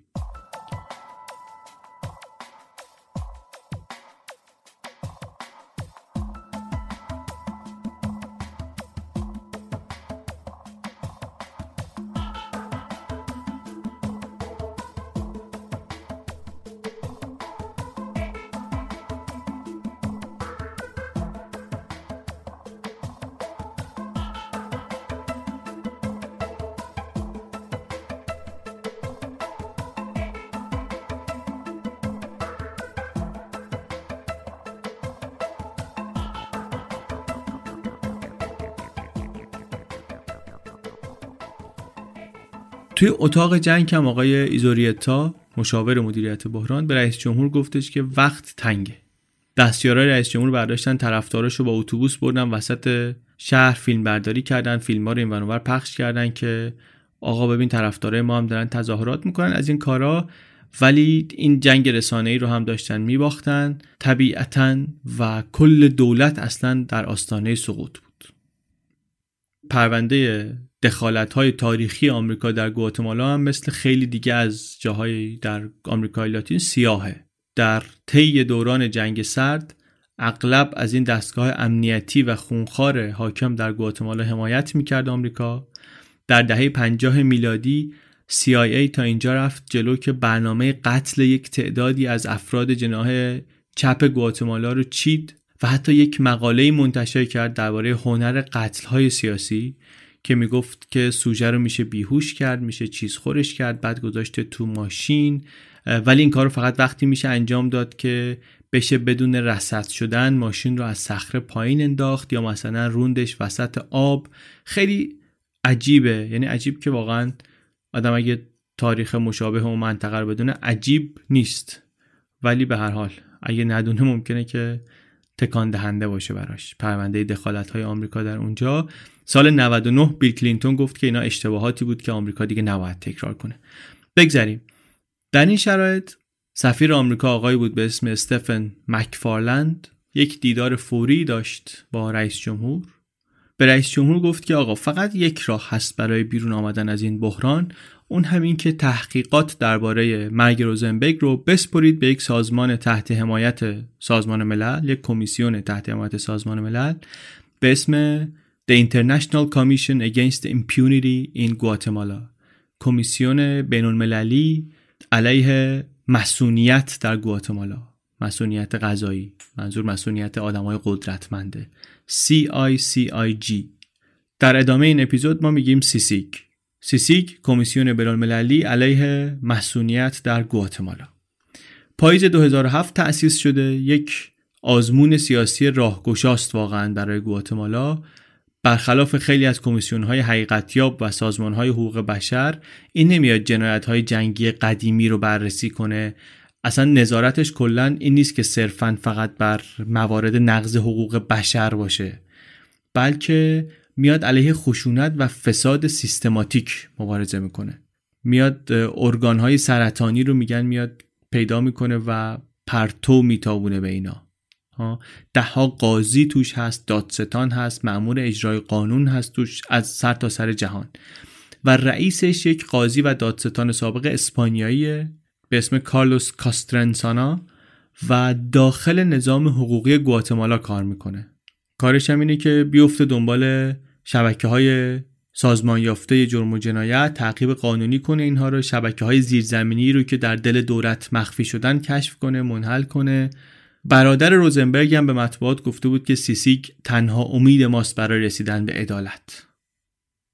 جالبه واقعا این این کمیسیون هم شکلگیریش بنا شدنش در گواتمالا و کاری که کرده تاریخچش چیز جالبیه. یک توافقی بوده در واقع بین سازمان ملل و گواتمالا سیستم قضایی گواتمالا یک بدنه مستقلی درست شده ولی توی سیستم قضایی کار کشور کار می‌کنه. چیز جالبی اگه کسی علاقه داشت می‌تونه ببینه طبیعتا. در ویکیپدیا اطلاعات خوبش هست. دوازدهم ماه می دو روز بعد از قتل آقای روزنبرگ رئیس جمهور کلم قبول کرد که پرونده رو ارجاع بده به سیسیک. الان دیگه فقط سرنوشت پرونده روزنبرگ و حتی فقط ریاست جمهوری کلم نبود که به این تیم از قاضیان و دادستانها و کاراگاه و معمورین اجرای قانون بین المللی بستگی داشت. سرنوشت دموکراسی گواتمالا هم میشه گفت دست اینها بود. به قول اکونومیست اجرا شدن یا اجرا نشدن عدالت درباره قاتلان آقای روزنبرگ نشون می‌داد که گواتمالا واقعا دولت داره یا اینکه دیگه رسما باید گفت که failed state یک دولت سقوط کرده است از دست رفته است. هم برای سیسیک و هم برای گواتمالا پرونده بسیار مهم شد و آزمون شد یک آزمون بسیار بسیار سخت و حیاتی. اما بریم بشنویم از این آقای کاسترسانا که رئیس سیسیگه ببینیم که این کیه و چه حالی داره اونجا وقتی که این پرونده بهش ارجاع داده میشه؟ قاضی کاسترسانا احساس می‌کرد که زندانی اینجا. دوازدهم ماه می کشور در حال انفجار. این آقای 51 ساله تو حیات این ویلایی بود که یک زمانی ستاد نیروی دریایی آمریکا بود در گواتمالا و الان شده بود دفتر کار سیسیک. به خاطر مسائل امنیتی زندگی سختی هم داشت. به این معنی که مثلا تنهایی بیرون نمی‌تونست بره یه نخ سیگار بکشه. کوچه خیابونای اطراف رو نمی‌تونست بره بگرده. خیابونا هم یه اسمای وسوسه انگیزی دارن. میشنوی دلت می‌خواد واقعا بری ببینی چی اینا. خیابان برزخ خیابان اندوه خیابان فراموشی. ولی این آقا برای اینکه بره بیرون یک کاروان ماشین ضد گلوله باید راه میافتاد. یک لشکر محافظ دورش باید می‌گرفتن. محافظ هم بیشتر از خارج از گواتمالا آمده بودن که احتمال معمور مخفی بودنشون بیاد پایین. و شرایط خلاصه اینطوری بود. اولین باری که زن و بچهش گذاشته بود آمده بود گواتمالا که هدایت سیسیک رو بر عهده بگیره یه آپارتمان اجاره کرده بود مرکز شهر ولی بعدا رئیس حراستش که یک کهنه سربازی بود از گارد ملی اسپانیا بهش گفتش که آقا یک تروری برنامه ریزی شده بوده برای شما. برای همین اینجا امن نیست. وسایلتو جمع کن. بیا بریم. رفتن یه اتاقی بالای دفتر کارش همونجا مستقر شد شد خونش. گاهی احساس می‌کرد که کارش درست نیست به خاطر اینکه داره در مورد سیاست های جایی تحقیق می‌کنه و سعی می‌کنه روش اثر بگذاره که درست نریدتش واقعا. و زندگی هم که نداره از اون طرف. خودش ولی آدمی بیپروا و مقرور و بسیار پرکار. خستگی رو یه جوری درمان می‌کرد انگار یه بیماری واگیر داره قاضی مهمی هم هست البته از نظر تاریخی. سال 98 ایشون به عنوان دادستان ویژه علیه فساد کار می‌کرد در مادرید و در یه دوره کار خیلی فشرده و بیوقفه یک کیفرخواستی صادر کرد علیه ژنرال آگوستو پینوشه دیکتاتور شیلی. به جرم قتل هزاران نفر از شیلیایی ها که در کمال تعجب جهانیان منجر شد به بازداشت پینوشه در انگلستان. پینوشه البته نهایتا آزاد شد ولی این اولین بار بود که یک رئیس دولت سابق بر اساس اصل حوزه قضایی جهان شمول داشت بازداشت می شد یک پرونده یه جای دیگه دنیا براش باز شد و تحت تعقیب قرار گرفت و یه جای دیگه دنیا بازداشت شد. آدمی که اصلا یه جای دیگه دنیا کار می‌کرد جای سومی کار می‌کرد. خلاصه این آقای کاسترسانا این اهمیت تاریخی رو داشت رزومش و بعدا مکزیک هم کار کرده بود و حالا هم آمده بود گواتمالا. موهای مجعد قهوه‌ای عینک گرد کوچیک قیافش بیشتر به این دانشجوهای سمبالای رادیکال می‌زد. آدم جالبی هم بود از این نظر که جنایتکارایی رو که در موردشون تحقیق می‌کرد اغلب تشبیه می‌کرد به شخصیت های آثار ادبی. و خودش رو به عنوان مثلا یکی از شوالیه های آرتور شاه می‌دید انگار که یکی یکی میاد در این نبردهای حماسی اینها رو شکست میده میره جلو.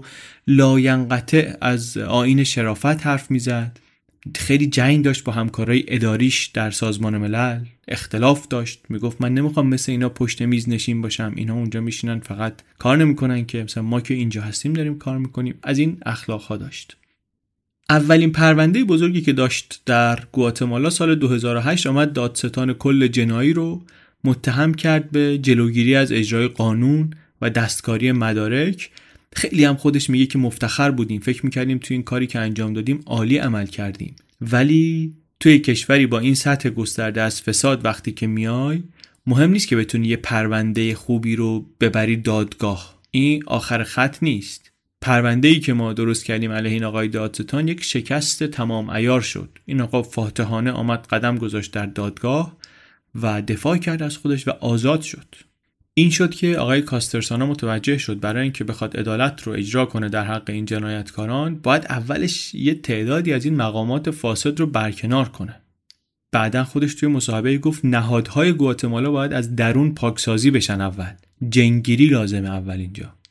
بعد آمد بیش از 1500 تا افسر فاسد پلیس از جمله 50 تا رئیس پلیس و قائم مقام رئیس پلیس ملی رو برکنار کرد با استفاده از خود قوانین گواتمالا از دوازده تا دادستان سرشناس هم درخواست کردن نیمه محترمانه که پستشون رو ترک کنن. یکی از قاضی های گواتمالا سیتی رو هم تبعید کردن به یک جای دور افتاده ای میگه که تیمم به من گفتن این کارو نکن اینطوری هر کسی که توی قوه قضایی هست رو می‌کنی دشمن خودت اینا علیه ما جبهه می‌گیرن. من گفتم نه. هر کسی که توی قوه قضایی هست همین حالاش هم جلوی ماست. اگر قاضی ها بدونن که می‌تونن نه بگن به ما به سیسیگ دیگه فاتحه ما خونده است. ما باید اقتدار نشون بدیم و باید اونجا رو بزنیم. چشم فتنه همون قوه قضایی است. همون رو باید بزنیم. تابستون 2008 حتی آمد از رئیس جمهور کلوم خواست که دادستان کلش رو که می‌گفت که این متهمه به جلوگیری از اجرای عدالت اخراج کنه. کلوم فکر می‌کرد که کاسترسانا خیلی پرتوقعه ولی نهایتا قبول کرد. طبق اسنادی که ویکیلیکس منتشر کرد تلگرافی که یک دیپلمات آمریکایی زده بود می‌گفت که این درخواست رو قبول کرد و این کار رو کرد کلوم به حرف کاسترسانا گوش کرد. خلاصه این آقا با یک شخصیت مخلوطی که بر خودش اونجا درست کرده بود نقش دادستان داشت سیاستمدار داشت دلال سیاسی شده بود. اینطوری یه سری قانون برد مجلس که سیستم قضایی رو بتونه تقویت کنه. پای برنامه پایدار حفاظت از شهود آماده کردن یه چارچوبی برای استراق سمع قانونی شنود قانونی و دادن امکان معامله به دادگستری برای اینکه یک تخفیفی بده در مجازات یک سری مزنونینی.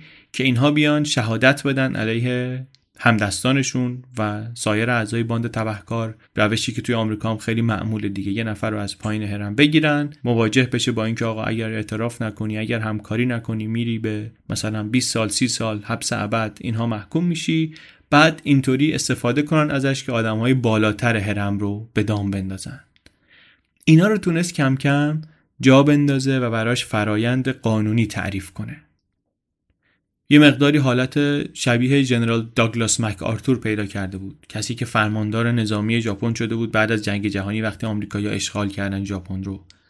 یه خبرنگاری بعدا میگفتش که با این کاسترسانا مثل پیغمبر خدا رفتار می‌کردن. همچین جایگاهی پیدا کرده بود ولی با همه اینها پرونده قتل روزنبرگ براش یه مقدار هنوز بزرگ بود و زود بود. زمانی که روزنبرگ کشته شد سیسیک به زحمت یک سال می‌شد که کارش رو شروع کرده بود و این پرونده احتمالا تعدادی از مسونترین شخصیت های کشور رو موقعیتشون رو تهدید می‌کرد. برای همین تو روزنامه نوشتن احتمال اینکه این تحقیقات به جایی برسه تقریبا صفره و پیش بینی این است که کاسترسانا داره چشمانداز اولین شکست بزرگ خودش رو می‌بینه در زندگی حرفه‌ای بین المللیش به یک خبرنگاری کاسترسانا گفت پرونده قتل روزنبرگ شبیه یکی از رمان‌های جان گریشامه با این تفاوت که این واقعی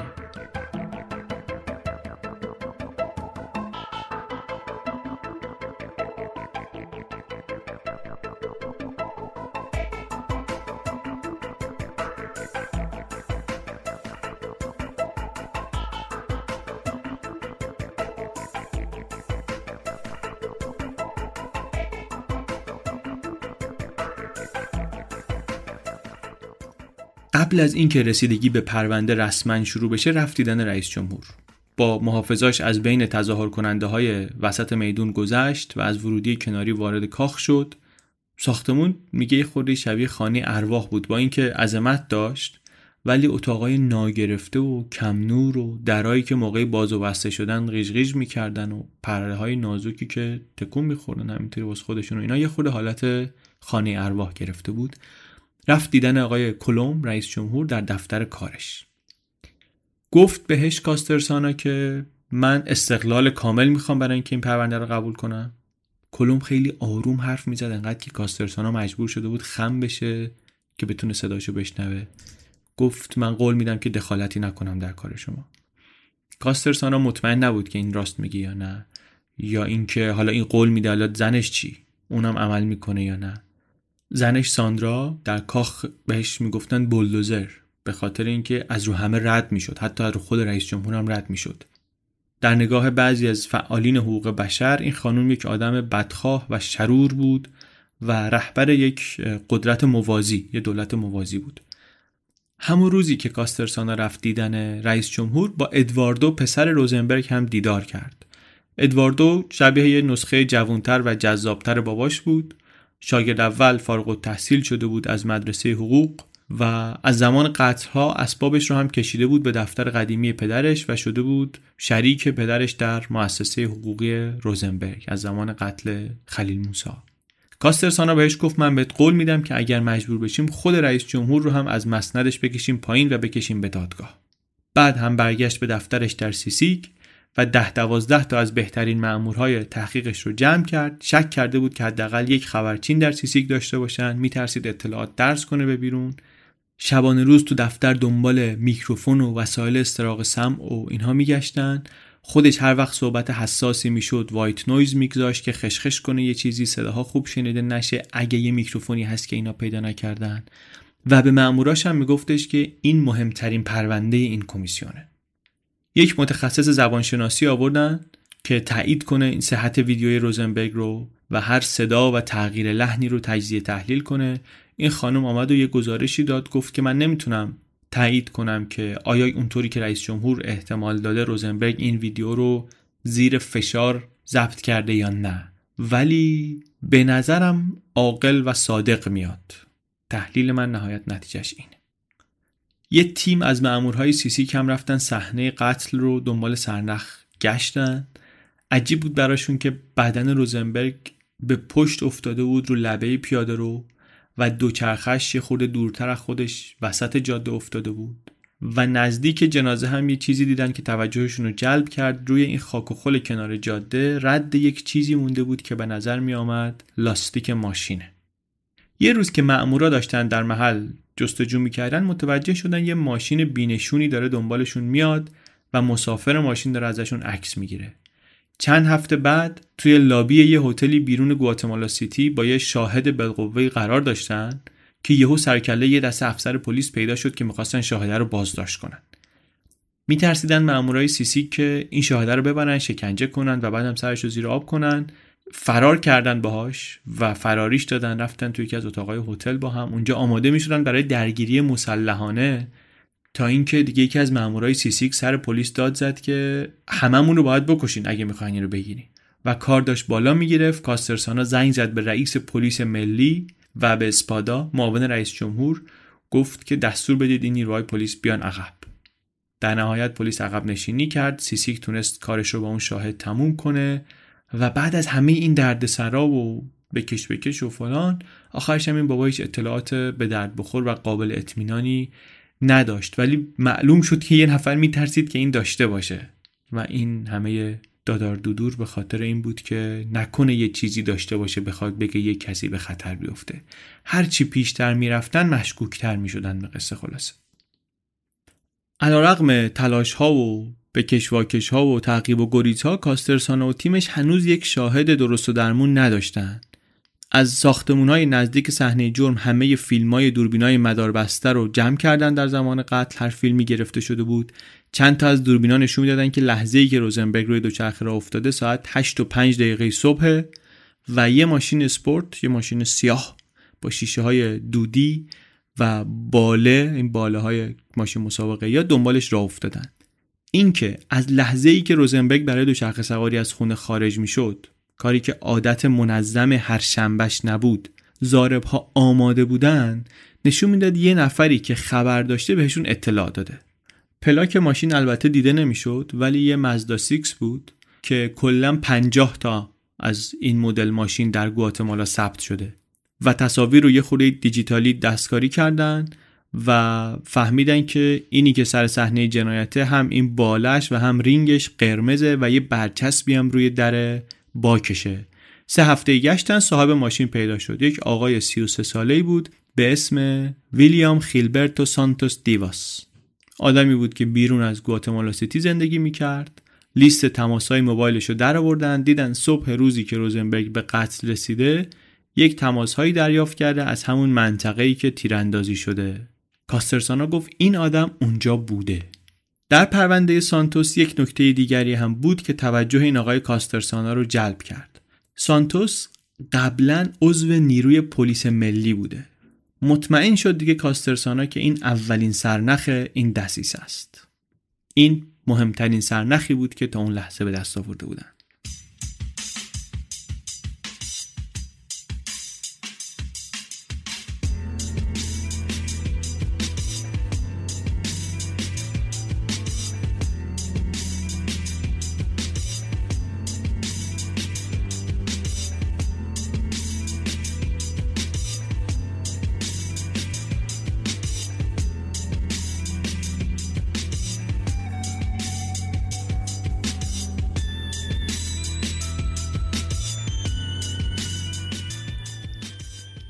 حالا بشنویم از اتاق جنگی که آقای روبرتو ایزوریتا برپا کرده بود در کاخ ریاست جمهوری. ایزوریتا گفتیم اون استراتژیستی بود که برای مدیریت بحران آورده بودنش. آورده بودنش که بهشون بگه چه کار باید کرد. مستاصل شده بودن اینو آورده بودن. این آقا اون موقع فکر می‌کرد که سررشته توطئه رو پیدا کرده. یکی از اعضای دولت بهش گفته بود که این توطئه یک چیز بسیار پیچیده یه نفر نشسته اینو ریز ریز سر حوصله بافتتش. بر همین برای اینکه بفهمی باید خیلی مسیر پیچیده ای رو دنبال کنی. خود ایزوریتا همیشه فکر می‌کرد که کلم ممکن نیست. رئیس جمهور ممکن نیست در قتل خانواده موسا و قتل روزنبرگ دست داشته باشه.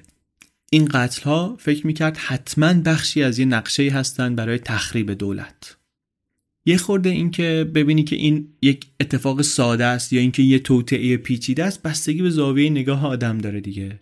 داندلیلوی رمان نویس میگه که توطعه همه اون چیزیه که زندگی روزمره ما نیست. توطعه بازی پشت پرده است سرد با قاطعیت بدون اشتباه و تا ابد هم در صدف دربسته میمونه. ما از اون طرف آدم های ساده آدم هایی هستیم که عیب داریم کارمون سوتی داره و اصلا داریم زور می‌زنیم که از همین زندگی روزمره خودمون سر در بیاریم. توتهگرا واسه خودشون یک منطقی دارن و یه جسارتی دارن که ما نمی‌تونیم داشته باشیم. توتعگرها همشون میگه که یک نوع سفت و سختی از آدمی زادن که از خلاف لذت می‌برن. اینجا هم این که شما ببینید که این توته است یا اینکه یه اتفاق کمابیش معمولیه که افتاده. یه مقداری بستگی به این داره که زاویه دیدت چیه. از کجا داری نگاه می‌کنی؟ فرایند ولی فرایند خسته کننده بود. از نظر فکری و از نظر جسمی. ایزوریتا از وقتی که بحران شروع شده بود 4 5 کیلو وزن کم کرده بود. دوباره رفته بود سراغ کافئین چیزی که قبلا بر خودش ممنوعش کرده بود چون هیجان زدش می‌کرد. و الان فکر می‌کرد که این توطعه کننده ها بالاخره دارن از توی سایه های سیاست گواتمالایی کشیده میشن بیرون. مثلا بازپرسایی کسی رو پیدا کرده بودن که این اعتراف کرد که ویدیو شهادت روزنبرگ رو این ضبط کرده.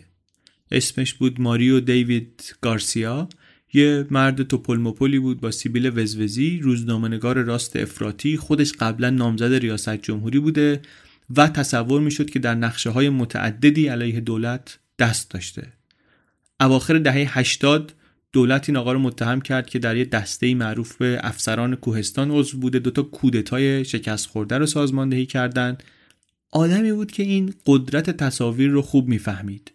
تهیه کننده یه برنامه تلویزیونی بود خودش که میدمید بر آتش شورش دسته ها و از این آشوب های کوچیک کوچیک این طرف و اون طرف و به نظر می رسید که پیدا کردن یه همچین آدمی کلید حل خیلی از معماهاست در گواتمالا.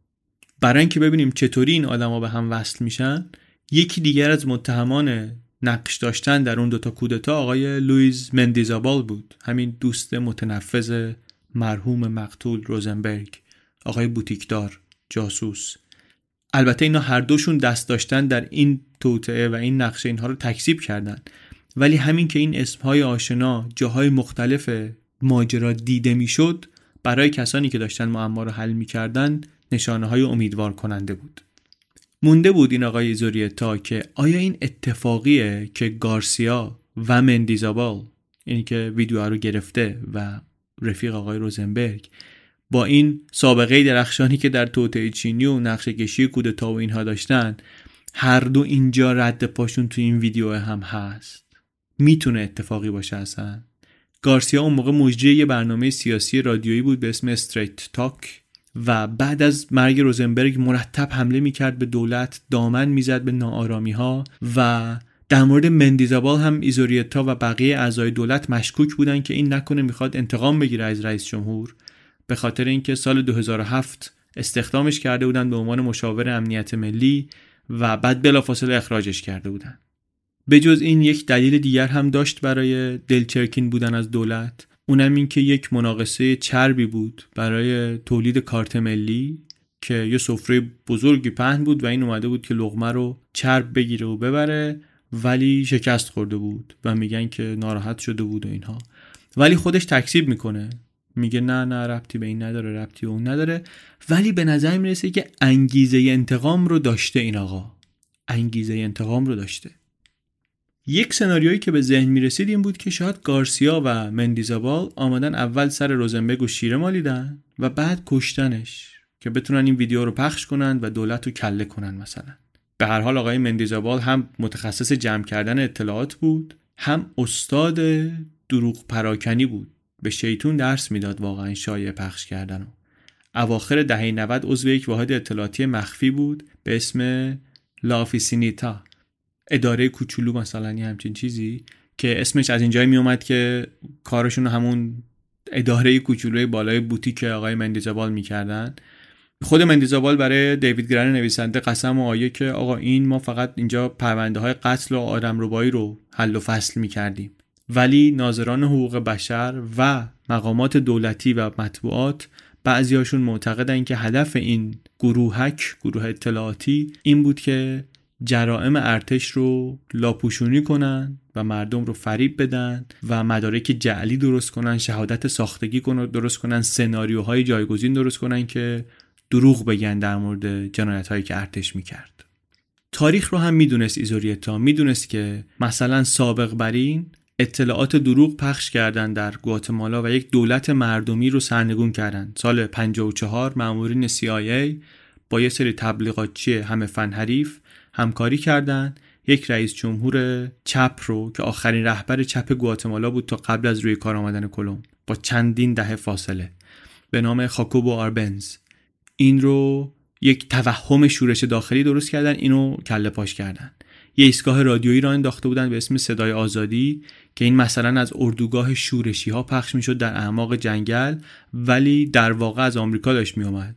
و اصلا از سفارت آمریکا در گواتمالا سیتی یا از از میامی میآمد. این ایستگاه تونست اخبار جعلی پخش کنه بگه که دولت مردان منابع آب رو مسموم کردن پایتخت مثل شهر ارواح شده و اینطوری هیجان و تشنج بده به مملکت و کار رو به جای برسونه که رئیس جمهور در نهایت استعفا بده. سال 1954 این کارو کردن. این تاریخچه رو ایزوریتا داشت وقتی داشت اینجا کار می‌کرد. خلاصه بگذریم از تاریخ. برگردیم به زمان حال. ماه می 2009 مندیزابال و گارسیا که خیلی تحت فشار بودن از طرف مطبوعات نهایتا تایید کردن که آره در تولید این ویدیوی روزنبرگ ما نقش داشتیم. دفتر حقوق بشر با استناد به داستان اینها آمد هشدار داد که ممکنه یک نیروی شیطانی در کار باشه. قتل روزنبرگ می‌گفتن نشانه هایی داره از این سناریوهای تخیلی که در گذشته گواتمالا وجود داشته. اگر یک نقشه ای هست برای سرنگون کردن دولت سوال بعدی این باید باشه که کی از این نقشه فایده می‌بره و از اونجا ببینیم محرک اصلی پشت ماجرا کیه. یه نفر اینجا هست که به نظر میاد بیشترین فایده رو اون می‌بره. آقای اوتو پرزمولینا رقیب سیاسی دیرینه کلمب ژنرال سابق بدنام رئیس اطلاعات ارتش که به محض اینکه ویدیو درآمد آمده بود و گفته بود رئیس جمهور باید استعفا بده. یه بارم بعد از ماجرا رفته بود برنامه رادیویی آقای گارسیا همون آقایی که در تولید ویدیو نقش داشت و محکوم کرده بود رئیس جمهور رو. قبلا هم گفته بود که دوباره می‌خواد نامزد ریاست جمهوری بشه خودش. این نقطه ها رو که به هم وصل می کردی یه تصویری داشت ساخته می شد مثل این صور فلکی توی آسمون. بعد کم کم ظرف کمتر از یک ماه بعد از مرگ روزنبرگ وزیر کشور کلم که محرم اسرار همسر رئیس جمهور بود به آقای قاضی کاسترسانا اطلاع داد که اون مدرک قطعی رو پیدا کرده. شاهد طلایی شاه کلیدی که کل توطعه رو برملا می‌کنه.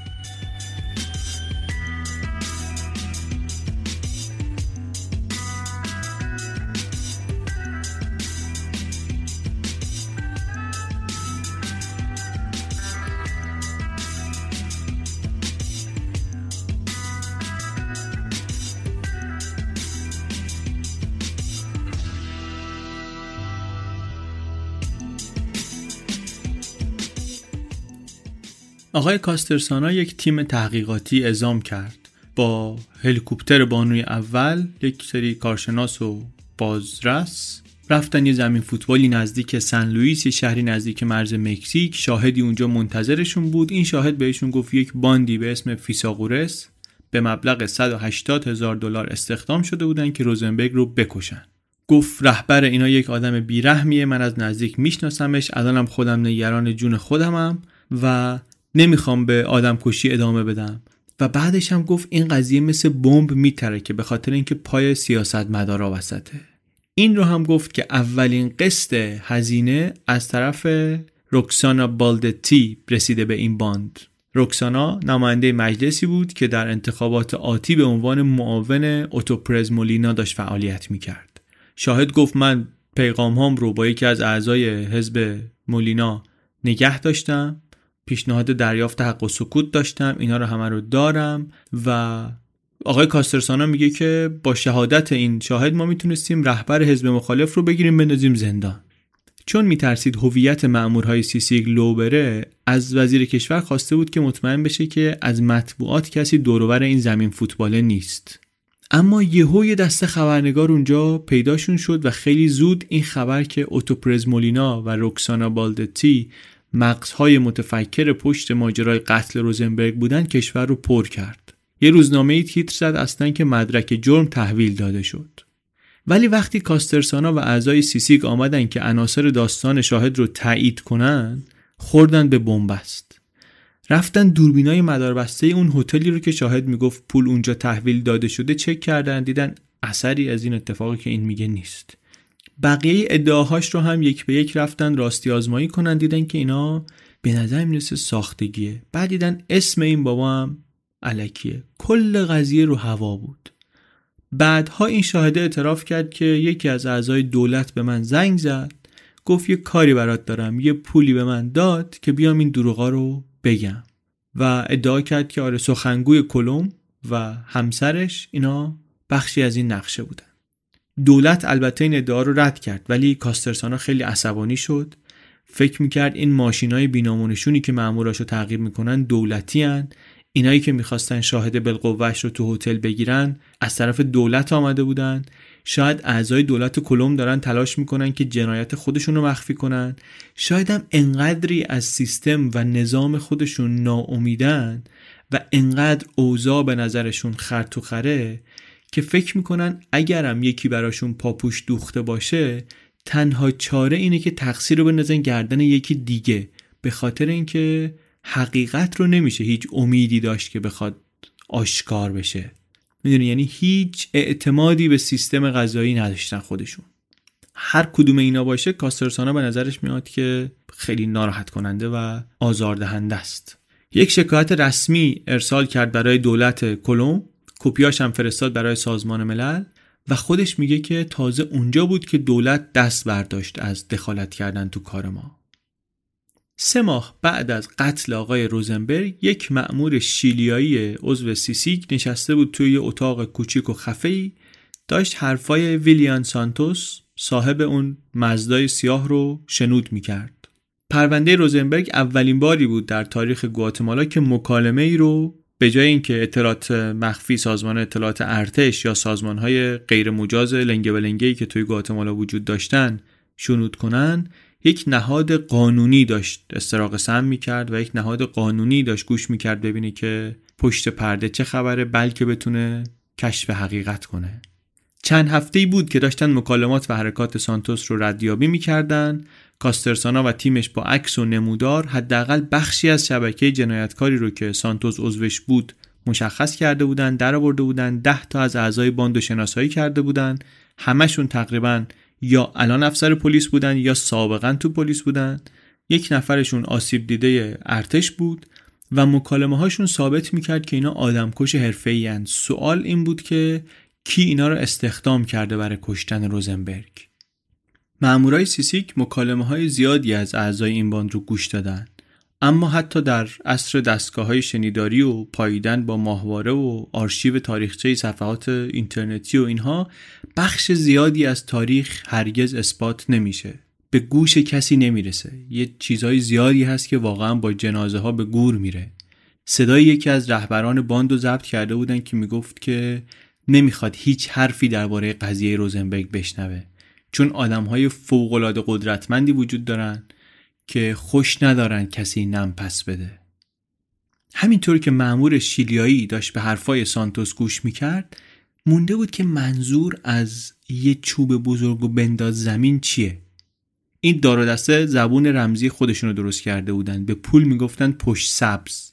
منظورشون از بلند کردن دزدیدن یه آدم بود. زدن ماشین معنیش این بود که آدم رو باید کشت. بزن ماشینشو بزن یعنی بکشش. هرچی بیشتر گوش می‌داد به حرفا بیشتر دستگیرش می‌شد که کجای نقشه اینا دارن حرف از کشتن می‌زنن کجا دارن برنامه ریزی می‌کنن. در حالی که خیلی کاسترسانا مواظب بود که عملیات مخفیانه سیسیک خراب نشه لو نره بارها و بارها اقدام کرد برای اینکه نقشه های این باند رو خونسا کنه. مثلا متوجه شد اینا می‌خوان یه بانکی رو بزنن خبر داد که نیروی پلیس بیشتری بذارن دم نگهبانی. وقتی فهمید نقشه کشیدن یه تاجر کره رو بلند کنن بهش خبر داد. دیگه تا نزدیک های سپتامبر باند مشکوک شده بود که یه جاسوسی بین خودشون داشته باشن. یکی از آدمکشا پای تلفن گفته بود یکی نشتی داره. رهبران گروه فکر می‌کردن که اون ارتشیه چون جز مامورای پلیس گروه خودشون نبود این آدمیه که آنتنه. هشتم سپتامبر سیسیک یک مکالمه دیگه بین دو نفر از سران باند ضبط کرد. یکیشون درباره اون ارتشیه گفت که ما یه مشکلی داریم. این میره این ور از روزنبرگ حرف می‌زنه. بعد یک سکوت طولانی شد. بعد اون یکی برگشت گفتش که من حل نکردم ولی می‌خوام این مادر به خطا رو دیگه همین الان برید خفش کنید. اینجا بود که کاسترسانا احساس کرد دیگه نمی‌تونه صبر کنه. صبح روز 11 سپتامبر چهار ماه بعد از قتل روزنبرگ 300 تا مأمور سیسیک و دادستان و پلیس و سرباز و همه ریختن توی چند محل مختلف در گواتمالا و 10 تا مزنون به آدمکشی رو بازداشت کردند.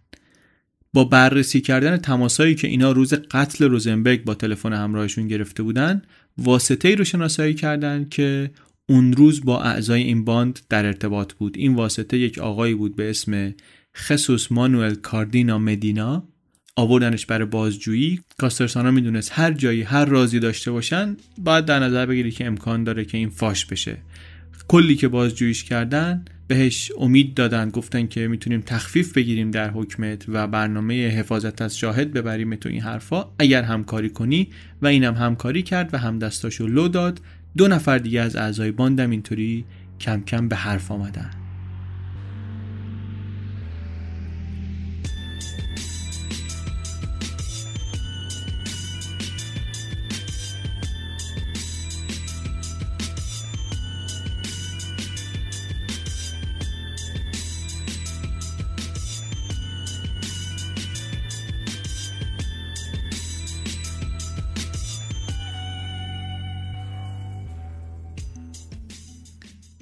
طبق گفته های اینها مشخص شد که اعضای باند رو دو نفر به اسمهای فرانسیسکو و استواردو والدس استخدام کرده بودند. این آقایون دو تا برادر بودند صاحب یکی از بزرگترین شرکت های داروسازی گواتمالا که فامیل روزنبرگ هم بودند. می شدن عموزاده های زن اولش. برادران والدس تماس گرفته بودند با این باند و گفته بودند که چهل هزار دلار برای این قتل میدن. گفته بودن این یک کلاشیه باید حذف بشه شماره موبایل داده بودن به کاردونا مدینا که با یه واسطه ناشناسی تماس داشته باشه و اون واسطه بهشون میگه که این بابای کلاش چه شکلیه و اطلاعات جزئی و دقیق بهشون میده که کی کجاست و مکان مناسبش کجاست و زمان مناسب کیه و مکان مناسب هم همینطوری مشخص کردن. برای همین بود که اونجا رد لاستیک ماشین مونده بود چون شب قبلش زاربا رفته بودن اونجا رو علامت گذاشته بودن. نقشه پنهانی بالاخره داشت کم کم آشکار می‌شد دیگه. ولی چرا این برادران والدس که به نظر می اومد روزنبرگ رو دوست داشتن می‌خواستن که بکشنش؟ کار اینا چه ربطی داشت اصلا به اون ویدیوهای روزنبرگ و اون ادعاها؟ اون واسطه کی بود که اینا گفته بودن که تماس می‌گیره با شما و واسطه شده بود و اطلاعات روزنبرگ رو داده بود به این آدم کشها یک محققی که سالها وقت صرف پژوهش درباره گواتمالا کرده به دیوید گرن نویسنده میگه که گواتمالا منو دست میندازه. همون موقعی که فکر می‌کنی یه چیزی رو فهمیدی یک دونه محکم می‌زنه بهت که می‌فهمی هیچی نفهمیدی. از اینجا به بعد و خواهشم اینه که یه مقدار با دقت بیشتری گوش بدین چون یه خورده قصه میپیچه تو هم. کاسترسانا و تیمش علاوه بر بازجویی از این آدم ماهای آخر زندگی روزنبرگ رو هم به بهترین شکلی که می‌شد بازسازی کردند که ببینن کی ممکن بوده بخواد بکشدش. داشتن انگیزه قتل رو مأمورای سیسیگ بررسی می‌کردن و بازپرسا به قول کاسترسانا داشتن یه سری نتایج اعجاب آوری پیدا می‌کردن این وسط. از مندیزابال شماره تلفنی رو گرفتن که روزنبرگ گفته بود از اون شماره بهش زنگ می‌زنن و تهدیدش می‌کنن. فهرست تماس های تلفن تایید می‌کرد که روزنبرگ واقعا یه سری تماس از این شماره ها داشته و جواب داده. تماس ها از یک تلفن همراهی بود از روز پنجم می شروع شده بود و تا دهم می روزی که روزنبرگ کشته شده بود ادامه داشت. تقریبا هر روز توی این دوره باهاش تماس گرفته شده بود طول تماس ها هم کوتاه بود اونقدری که کافی باشه که یک تهدیدی رو به طرفت منتقل کنی همچنین فهرست این تماس نشون می‌داد که این تلفن همراه فقط با یه تلفن دیگه ارتباط داشته همون تلفنی که کاردونا مدینا گفته بود از برادران والدس گرفته. یعنی به نظر می اومد کسی که روزنبرگ رو تهدید می کرده همون کسی بوده که زاربان رو راهنمایی می کرده آخرین بارم حدود ساعت هشت صبح روز دهم می با مدینا تماس گرفته بودن. تماس هم همون تماسیه که بگن که روزنبرگ تو راهه. یعنی آخرین آمار آخرین گرایی که بهشون دادن. طبیعتا تلاش کاسترسانا و همکارانش شد معطوف به اینکه صاحب این تلفن رو شناسایی کنن. تلفن رو با پول نقد خریده بودن که مطمئن بشن ناشناس میمونه ولی یه فرم مالیات براش پر کرده بودن که یه امضای کمرنگی هم پاش بود. امضا امضای راننده روزنبرگ بود. اینجا بود که کاسترسانا دیگه مطمئن شد که آدم واسطه رو پیدا کردن. راننده رو آوردن بازجویی. این آقا هاشا نکرد خریدن تلفن رو انکار نکرد ولی گفت به کی به کی سوگند که خود روزنبرگ به من گفت برو این تلفن رو بخر. اینو و یه تلفن دیگر رو. و خودش به من گفت که نقد حساب کنم و هیچ جایی هم به من گفت تو کاغذهای خرید اسم منو نیار. اینکه اسم من تو این فرم مالیات آمد خیلی تصادفی بود در واقع سوتی بود ولی قرار نبود اسمی باشه. کاسترسانا شک کرد که این داره دروغ میگه ولی از اون طرف منشی روزنبرگ هم در دفتر حقوقی تایید کرد که راننده همون روزی که گوشی رو خریده فاکتورش رو آورده و هزینهش رو گرفته. اگه جریان دسیسه بود و توطعه بود که قاعدتا نباید همچین کاری می‌کرد. ولی اومده پولش رو گرفته. راننده گفت روزنبرگ یکی از گوشی ها رو نگه داشت و به من گفت اون یکی رو ببر بده به فرانسیسکو والدس یکی از اون دوتا برادرها. مدارک نشون می‌داد که این تلفن همون تلفنیه که کاردونا مدینا تحویل گرفته. یه دفعه همه خطهای پراکنده بازجویی داشتن می‌رسیدن به یه نقطه. تلفن‌هایی رو که قاتلها استفاده کرده بودن خود روزنبرگ خریده بود. کشف بعدی بازپرس های سیسیک از این هم تکون دهنده تر بود. کارشناس های مخابرات مشخص کردند که تماس های تهدیدآمیز تماس هایی که روزنبرگ دریافت کرده بود بین پنجم و دهم و تهدیدش کرده بودند همه از یه جا گرفته شده بودند. از توی خونه روزنبرگ. خودش خودش رو تهدید می‌کرده. شک و تردیدهای کاسترسانا و تیمش درباره آدم پشت پرده قتلها همش دیگه وقتی برطرف شد که فهمیدن روزنبرگ درست قبل از مرگش یک چکی به مبلغ چهل هزار دلار یعنی همون مبلغی که قرار بود به زاربان داده بشه کشیده و به منشیه گفته اینو برسون به دست برادران والدس. پول رو هم از حساب پانامایی یه مشتری برداشته که رد خودش مخفی بمونه. حساب آفشور. با اینکه باور نکردنی به نظر می رسید ولی کاسترسانا و تیمش دیگه مطمئن شدن که آقای روزنبرگ نویسنده و طراح داستان ترور خودشه. نه رئیس جمهور پاشگیره نه همسر رئیس جمهور نه گستاو آلخوس و نه هیچ کس دیگری. خود آقای روزنبرگ. چیه آدمیزاد واقعا؟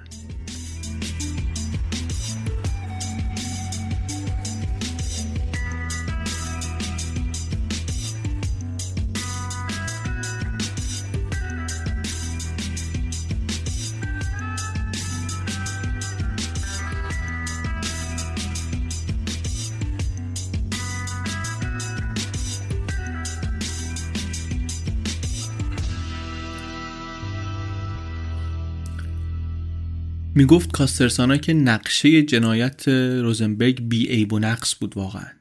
اگر راننده سوتی نمی‌داد و فرم مالیات رو امضا نمی‌کرد طراح نقشه هویتش برای همیشه مخفی میموند. اما به لطف همین اشتباه بود که سیسیک تونست پرده برداره از بقیه اسرار ماجرا. کاسترسانا و مأمورانش مشخص کردند که روزنبرگ از برادران والدس کمک گرفته که یک گروه آدمکش رو استخدام کنند به این دوتا برادر البته فقط گفته بود که هدف یه آقاییه که ازش اخخازی کرده و تهدیدش کرده نگفته بود که هدف خودشه. کاردونا مدینا خودش تصدیق کرد که اون موقعی که رفته خونبها رو بگیره اون موقع فرانسیسکو والدز حقیقت رو فهمیده بوده و پریشون بوده و گریه می‌کرده که اموزادم رو کشتین. شما فامیل خودمون رو کشتین. با دقت سرنخهای دروغی رو کنار هم چیده بود آقای روزنبرگ که محققها رو سردرگم کنه. نه فقط بارها از تلفن همراه به تلفن خونی خودش زنگ زده بود و اون تهدیدهای مداوم رو ظاهر سازی کرده بود بلکه صبح روز مرگش زنگ زده بود به زاربا اطلاع داده بود که سوژه خارج شده. اینجاست که معلوم میشه چرا آدمی که در معرض تهدید به قتل بوده تنها رفته بیرون اونم با دوچرخه اونم توی یکی از خطرناکترین شهرهای دنیا. اینجاست که معلوم میشه چرا اون واسطه روز قبل از تیراندازی دقیقا خبر داشته سوژه کی میره کجا.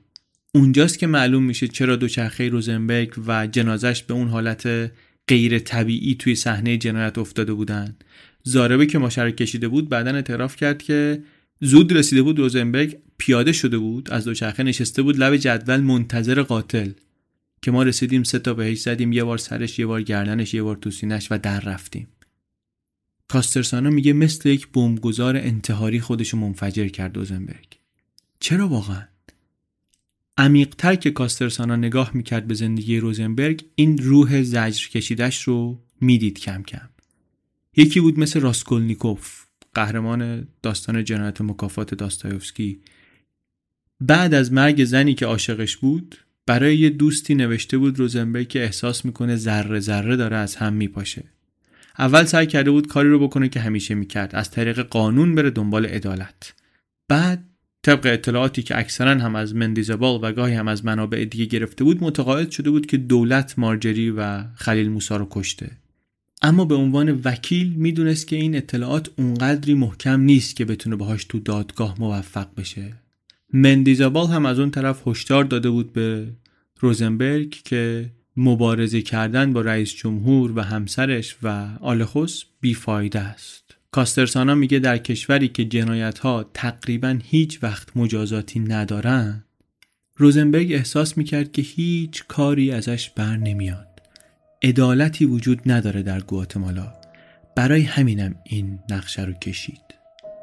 چو تیره شود مرد را روزگار همه آن کند کش نیاید به کار. حالا با دونستن اینها وقتی به کارهای روزنبرگ نگاه کنیم در روزهای آخر عمرش می‌بینیم که سعی نداشت از مرگ فرار کنه. داشت به استقبال مرگ می‌رفت. داشت آماده می‌شد. وصیتنامه رو نوشته بود. دو تا قبر مجاور در یه گورستان خریده بود. یکی واسه مارجری یکی واسه خودش. میراث خانوادگیش رو بزل و بخشش کرده بود. بعد یک واقعیت تقلبی ساخته بود. با این اعتقاد که این این راه تنها روشیه که می‌تونه باهاش آدمهای گناهکار رو بفرسته گوشه زندان دقیقا هم از همون روش ها و ترفندهایی استفاده کرده بود که دولتهای فاسد و گروه های اطلاعاتی در گذشته استفاده می‌کردند.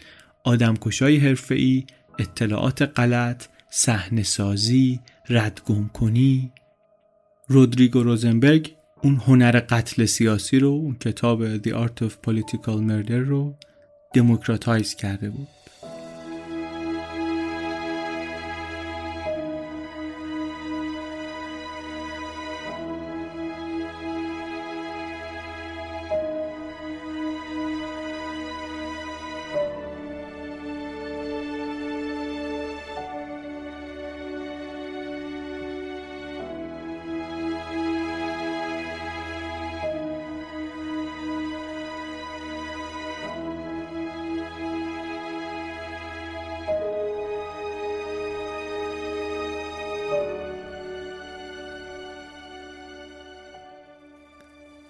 بعد از حل معمای قتل روزنبرگ کاسترسانا به جای اینکه خیالش راحت بشه وحشت کرد.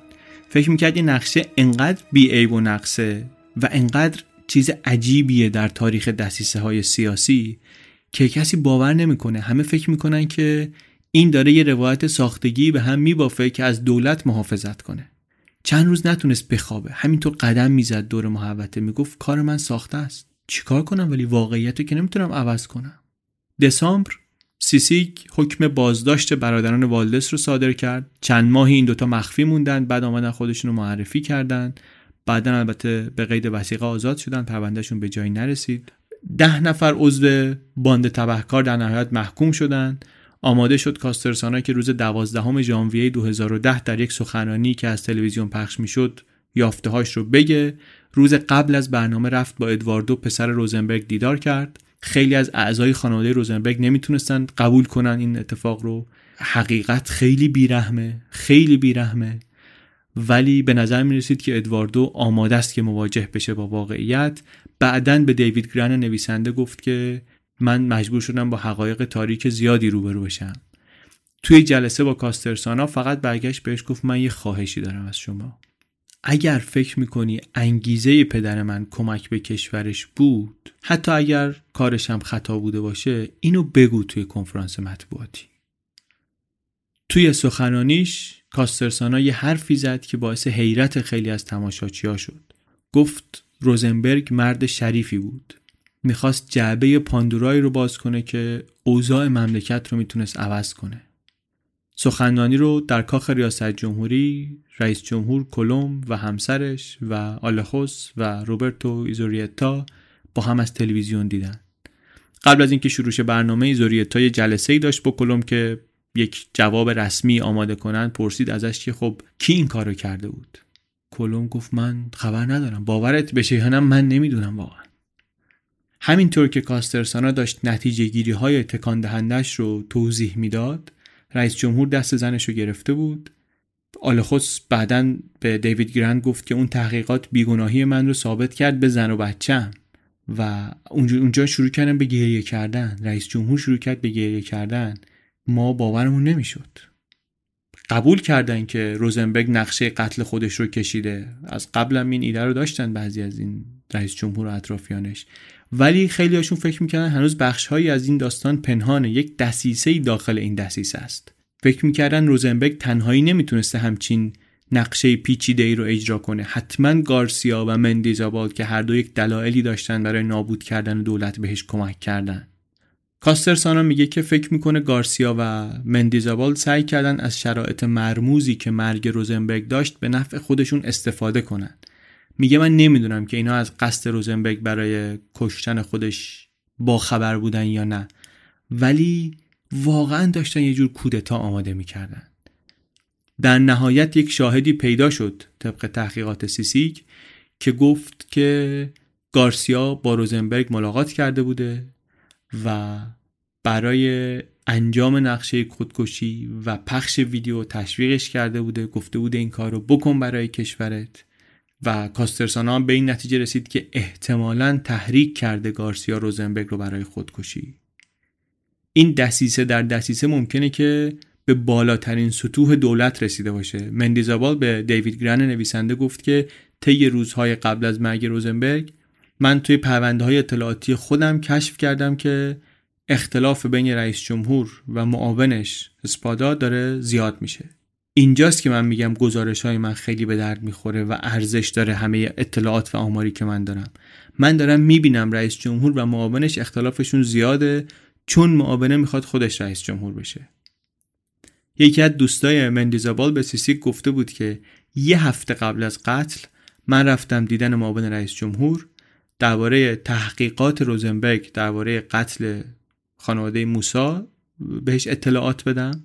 تحقیقاتی که می‌تونست کلم رو سرنگون کنه و یکی از سوالهایی که پرسیدم ازش این بود که فکر می‌کنید در موقعیتی هستین که قدرت رو به دست بگیرین؟ و اونم گفت آره.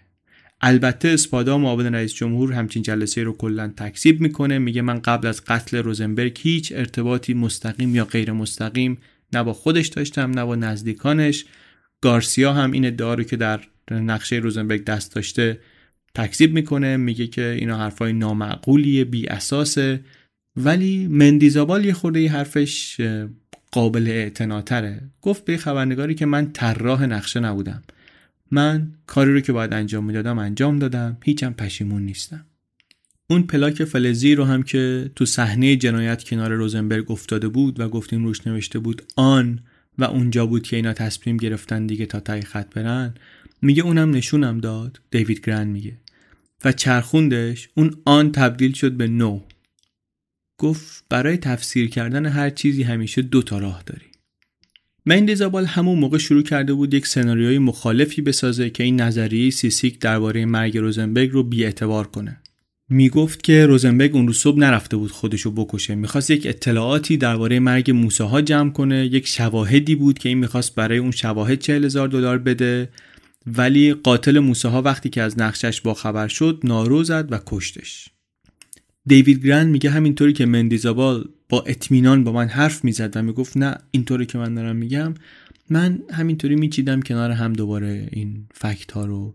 و روزنبرگ رو تصور می‌کردم که خیلی معصوم و بیگناه نشسته روی دوچرخه تو شهر داره رکاب می‌زنه امیدواره که آخرین قطعه های پازلش رو پیدا کنه و داره میره به سمت سرنوشت.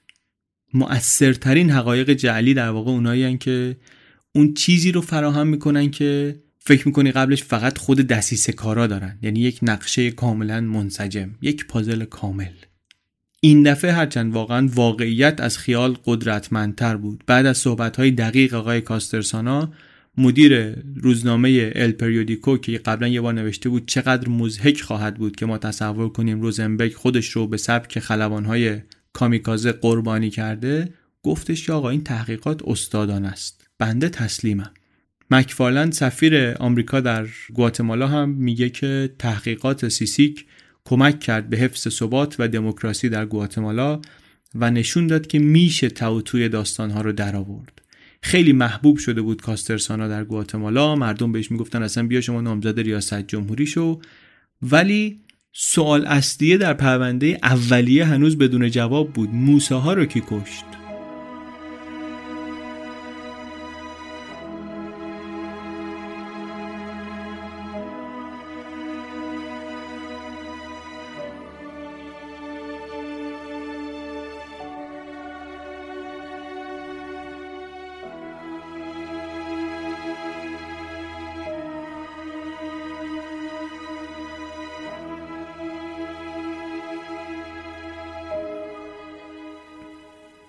کاسترسانا به مردم می‌گفت صبور باشید. درباره روزنبرگ بعد از اینکه کشته شد ما سریع رسیدیم سر صحنه جنایت. ولی از قتل موسی ها یک ماهی میگذشت که پرونده آمد دست ما. و این مدت برای تحقیقات قتل یک عمره به خصوص در کشوری که شواهد به درستی جمع نمیشن و این همه دو دوز بازی هست و داستانهای ساختگی هست و اینها. ما سرنخی نداشتیم واقعا. یه بار مامورای سیسیک رفتن به یه دفتر سازمانی که مرتبط بود با بانرورال اون بانک کشاورزیه و همینطور که اسناد و هارد دیسکا رو جمع می‌کردن یکی از بازجوها به گوشش خورد که یکی از مامورای محلی داره پای تلفن خبر میده که چیا رو دارن می‌برن. دوروبر کاسترسانا و ماموراش هنوز یک دریایی از خرابکارا بودن. توشون هنوز خبرچین زیاد بود. اگر سیسیک به این نتیجه می‌رسید که رئیس جمهور و همسرش و معاونش در قتل خلیل و مارجری موسا نقش داشتن ممکن بود دولت سقوط کنه.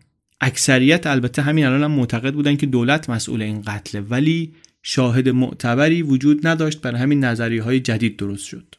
یه فرضیه که از طرف گوستاو آلخوس و اعضای دیگه دولت کلم حمایت می‌شد این بود که موسا با طلاق مارجری و ازدواجش با روزنبرگ مخالف بوده برای همین روزنبرگ آدمکش اجیر کرده که بکشنش. بعدم مارجری تصادفا کشته شده و چون اینطوری شده روزنبرگ از سر دلشکستگی و همطور برای مخفی کردن نقش خودش در قتل موسا ترتیب کشته شدن خودش رو هم میده. فشار روی کاسترسانا که قول داده بود این پرونده رو حل کنه کم کم زیاد شد. قبلا اداره اطلاعات ارتش یه بخشی داشت به اسم اداره عشق. کارش این بود که زندگی خصوصی دشمنان و مخالفان سیاسیشون رو بره افشا کنه. در این قصه هم توی کارخونه برادران والدس یه مدرکی پیدا کردن مامورای سیسیک که نشون می‌داد که یک حمله مشابهی به کاسترسانا شده. میپرسیدن که دوست دختر نداره. پای یه داستانهایی وسط اومد از روابط نامشروع کاسترسانا با چند زن از جمله با دستیارش. اون آقای گارسیا که فیلمبردار اعترافات روزنبرگ بود توی برنامه رادیویش اومد درباره زندگی دوگانه کاسترسانا صحبت کرد. از این حرفا زیاد شد کاسترسانا رد می‌کرد میگفتش که دروغ اینا. درباره من دروغای ساختن که راحت میشه باورش کرد. اون خانم دستیار من بود یه خانم جوون قشنگی بود ما با هم خیلی نزدیک بودیم. ولی این گزارش ها دروغه. گزارش های دیگه هم بود که نشون می‌داد که در سازمان ملل هم دارن رسیدگی می‌کنن به سوء رفتارهای اخلاقی آقای کاسترسانا. دروغ محض بود. سابقه داره این رفتارها در گواتمالا. سه کار می‌کنن برای از بین بردن مخالفان سیاسی. تطمیعشون می‌کنن که کاسترسانا رو نتونستن. میکشنشون که کاسترسانا رو نتونستن بکشن. یا اینکه اگر این راه ها به نتیجه ای نرسه بدنامشون می‌کنن. و این کاری بود که با کاسترسانا کردن.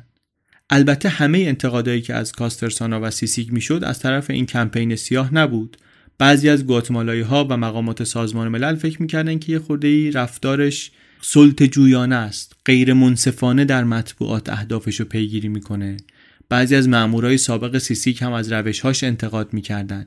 حمله ها همینطوری علیهش بیشتر می‌شد خودش هم روز به روز بدبینتر می‌شد. به نظر می‌رسید که دیگه نمی‌تونه انتقادهای درست رو از انتقام تشخیص بده. یکی از مامورای آبرودار اسپانیایی سیسیک رو متهم کرد که جاسوس ادعا کرد که یکی از محترمترین روزنامه‌نگارهای گواتمالا عضو یک شبکه جنایتکاره دیگه همه جا داشت توطعه می‌دید و حال جنون دست داده بود بهش. این وسط اختلافش با همکارانش در سازمان ملل هم کم کم بالا گرفت. توی دعوایی یکی از همکاراش بهش گفتش که حواست باشه سیسیک در واقع جزو سازمان ملل نیست. گفته بود چی میگی؟ من خودم روح سازمان مللم. یه حالت نیمه دیوانه ای به نظر می‌رسه بهش دست داده بود. ماه می سال 2012 آقای کلم یک دادستان جدید کل انتخاب کرد که به گفته سیسیک بدون معطلی دادستانهای بیقلقش رو اخراج کرد. کنترل عملیات شنود رو گرفت دستش پرونده های حساس رو فرستاد بایگانی و دیگه کاسترسانا احساس می‌کرد که اون پشتیبانی لازم رو نه از طرف دولت گواتمالا داره نه از طرف سازمان ملل. هفتم جون بعد از دو سال و نیم مدیریت این کمیسیون بیخبر استعفا داد. توی کنفرانس مطبوعاتی که توش استعفاش رو اعلام کرد آخرین حملش رو انجام داد. گفتش که این دادستان کل جدیدی که آمده با قدرت های موازی نهادهای موازی قدرت رابطه داره با جرائم سازمان یافته رابطه داره. دادستانه البته برکنار شد ظرف یک هفته. یه روزنامه ای اعلام کرد که کاسترسانا هم مثل روزنبرگ فهمیده بود که در گواتمالا تنها راه مبارزه با مصونیت قضایی و پیدا کردن آدم های فاسد اینه که خودت رو قربانی کنی.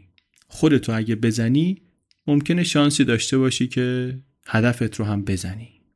جانشین کاسترسانا آقای محترمی بود به اسم فرانسیسکو دالانس که سابق بر اون دادستان کل کاستاریکا بود. فعالیت های سیسیک ادامه پیدا کرد. کاسترسانا برگشت اسپانیا.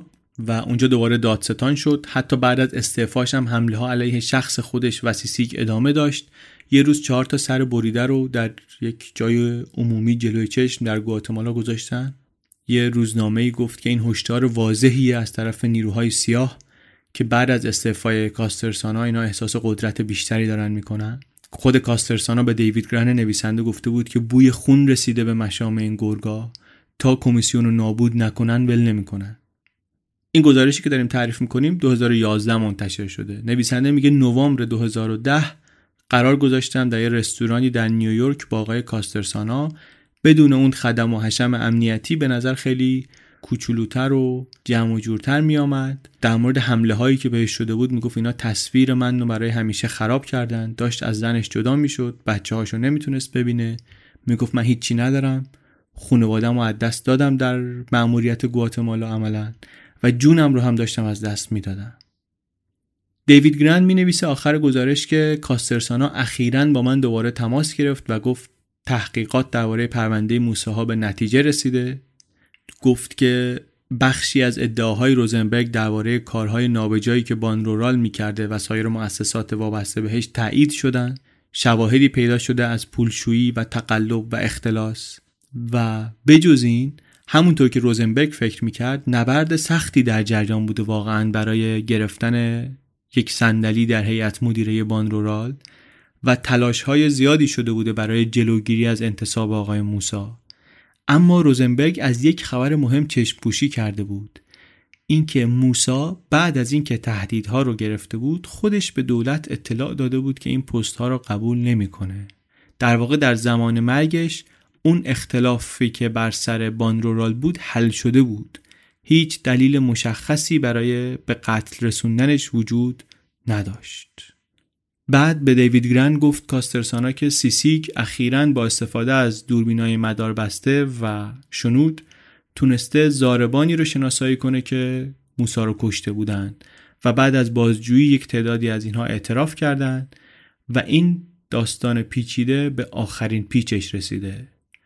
کاشف به عمل آمده که آقای موسا علا رقم اون شهرت بی و نقصی که داشت خودش از یک شبکه خلافی جنس قاچاق میخریده برای کارخونه نساجیش بعد با این باند به اختلاف می‌خوره حاضر نمیشه پول جنس های قاچاقو بده اینا هم دخلشون میارن.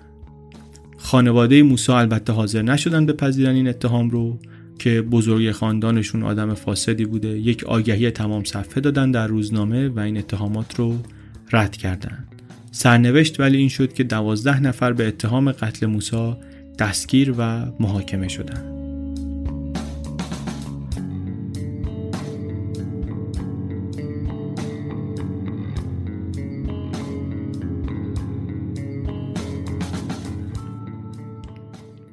چیزی که به نظر می‌رسه اینه که هر کدوم از آدمای این داستان واسه خودشون اسراری داشتن موسا فعالیت های غیرقانونیش رو پنهان می‌کرد.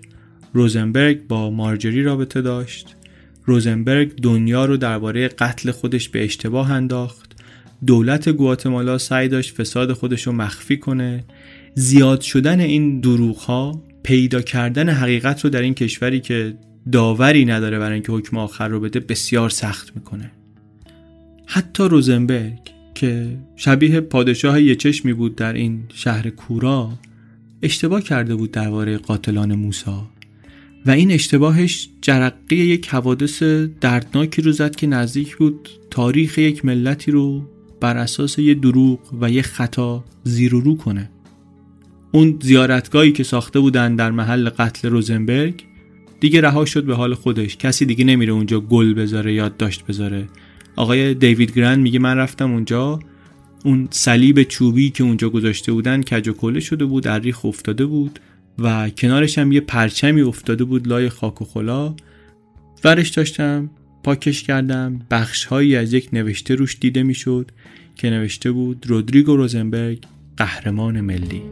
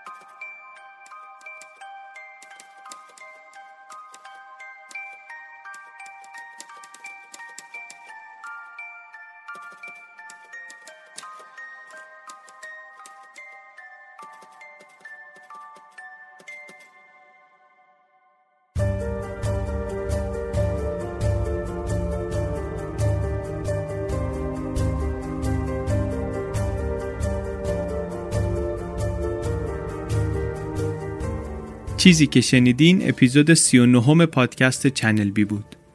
این اپیزود چنل بی رو من علی بندری به کمک امید صدیق فر و هدیه کعبی درست کردیم. مقدمه و مؤخره این اپیزود رو من با یه میکروفون و تشکیلاتی که تازه خریدم ضبط کردم تفاوت کیفیت فکر می‌کنم که مشهوده از این به بعد کیفیت صدایی که توی پادکست میشنوین این خواهد بود این پیشرفت های ظاهری و این پایدار بودن پادکست و حتی این زیاد شدن تعداد پادکست های خوب فارسی در چند ماه اخیر اینا همه مدیون همین تبلیغات داوطلبانه و واقعا سخاوتمندانه شنونده های پادکسته. خیلی خیلی ممنون. پیشنهاد کردن چنل بی و کلا پیشنهاد کردن پادکست شنیدن به دیگران خیلی کمک بزرگی توی این مقطع برای این چیزی که تازه داره کم کم جا میفته و من از همه کسایی که این کارو می‌کنن ممنونم. اثرش خیلی زیادتر از اونیه که شاید همه شما متوجه بشید. ولی مایی که این طرف قضیه نشستیم و رشد رو می‌بینیم و می‌دونیم که خب هیچ تبلیغاتی داریم نمی کنیم براش متوجه میشیم که چقدر شما دارید زحمت می‌کشید. مایی که پادکست شنیدن رو دوست داریم پادکست فارسی دوست داریم بشنویم دوست داریم زیاد بشه برای اینکه تعداد شنونده زیاد بشه تعداد پادکست خوب زیاد بشه و اینایی که دارن پادکست می‌سازن از جمله حقیر بتونن که پایدارتر ادامه بدن کار رو و کیفیت رو همینطوری ببرن بالا باید پادکست رو به دیگران معرفی کنیم باید همش آدم جدید به جمع پادکست شنوها اضافه کنیم. این کار رو من خودم هم در مقام مخاطب پادکست فارسی مصرف کننده پادکست فارسی سعی می‌کنم زیاد انجام بدم. توی کانال هایی که در اختیار دارم توی مثلا توییتر چنل بی و توی یک خبرنامه پیشنهادی پادکست چنل بی که ما راه انداختیم آدرس ایمیلتون رو اگر وارد کنید توی یک فرمی فرمش توی سایت channelbpodcast.com هست. در توضیحات این اپیزود هم لینکش رو می‌گذاریم. تو اونجا اگر آدرس ایمیلتون رو وارد کنید من به کمک یکی از بچههایی که داره داوطلبانه کمکم می‌کنه هر دو هفته یک بار در واقع یعنی هر یک جمعه در میون یه ایمیل می‌زنیم توش سه چهار تا اپیزود پادکست رو معرفی می‌کنیم در واقع تعریف می‌کنیم به صورت خلاصه. با توجه به اینکه تعداد پادکست فارسی هنوز خیلی زیاد نیست الان بیشتر اون چیزهایی که ما معرفی می‌کنیم انگلیسیه ولی تو هر ایمیلی که می‌زنیم حتما حداقل یه دونه اپیزود فارسی هم گذاشتیم. این ایمیل ها برای کسایی که دوست دارن پادکست بشنون پیشنهادهای خوبی داره. حداقل خودمون اینطوری فکر می‌کنیم. و اگر دوست دارید بدونید که پادکست انگلیسی خوب چی هست پادکست فارسی خوب چی هست می‌تونید توی این خبرنامه ایمیلی ثبت نام کنید. خلاصه اینکه هم شما هم ما هر کسی که دستش می‌رسه باید یه مقداری حل بده که تعداد شنونده های پادکست زیاد بشه و به نسبت تعداد پادکست های خوب هم حتما اینطوری زیاد خواهد شد. چون میشه یک مدیوم جذابی و آدمای بهتری و آدمای حرفدارتری میان جذب میشن و پادکست با کیفیت میشنویم کیف می‌کنیم. ممنون از امید و هدیه. ممنون از مجید آبپرور طراح پوستر چنل بی پادکست.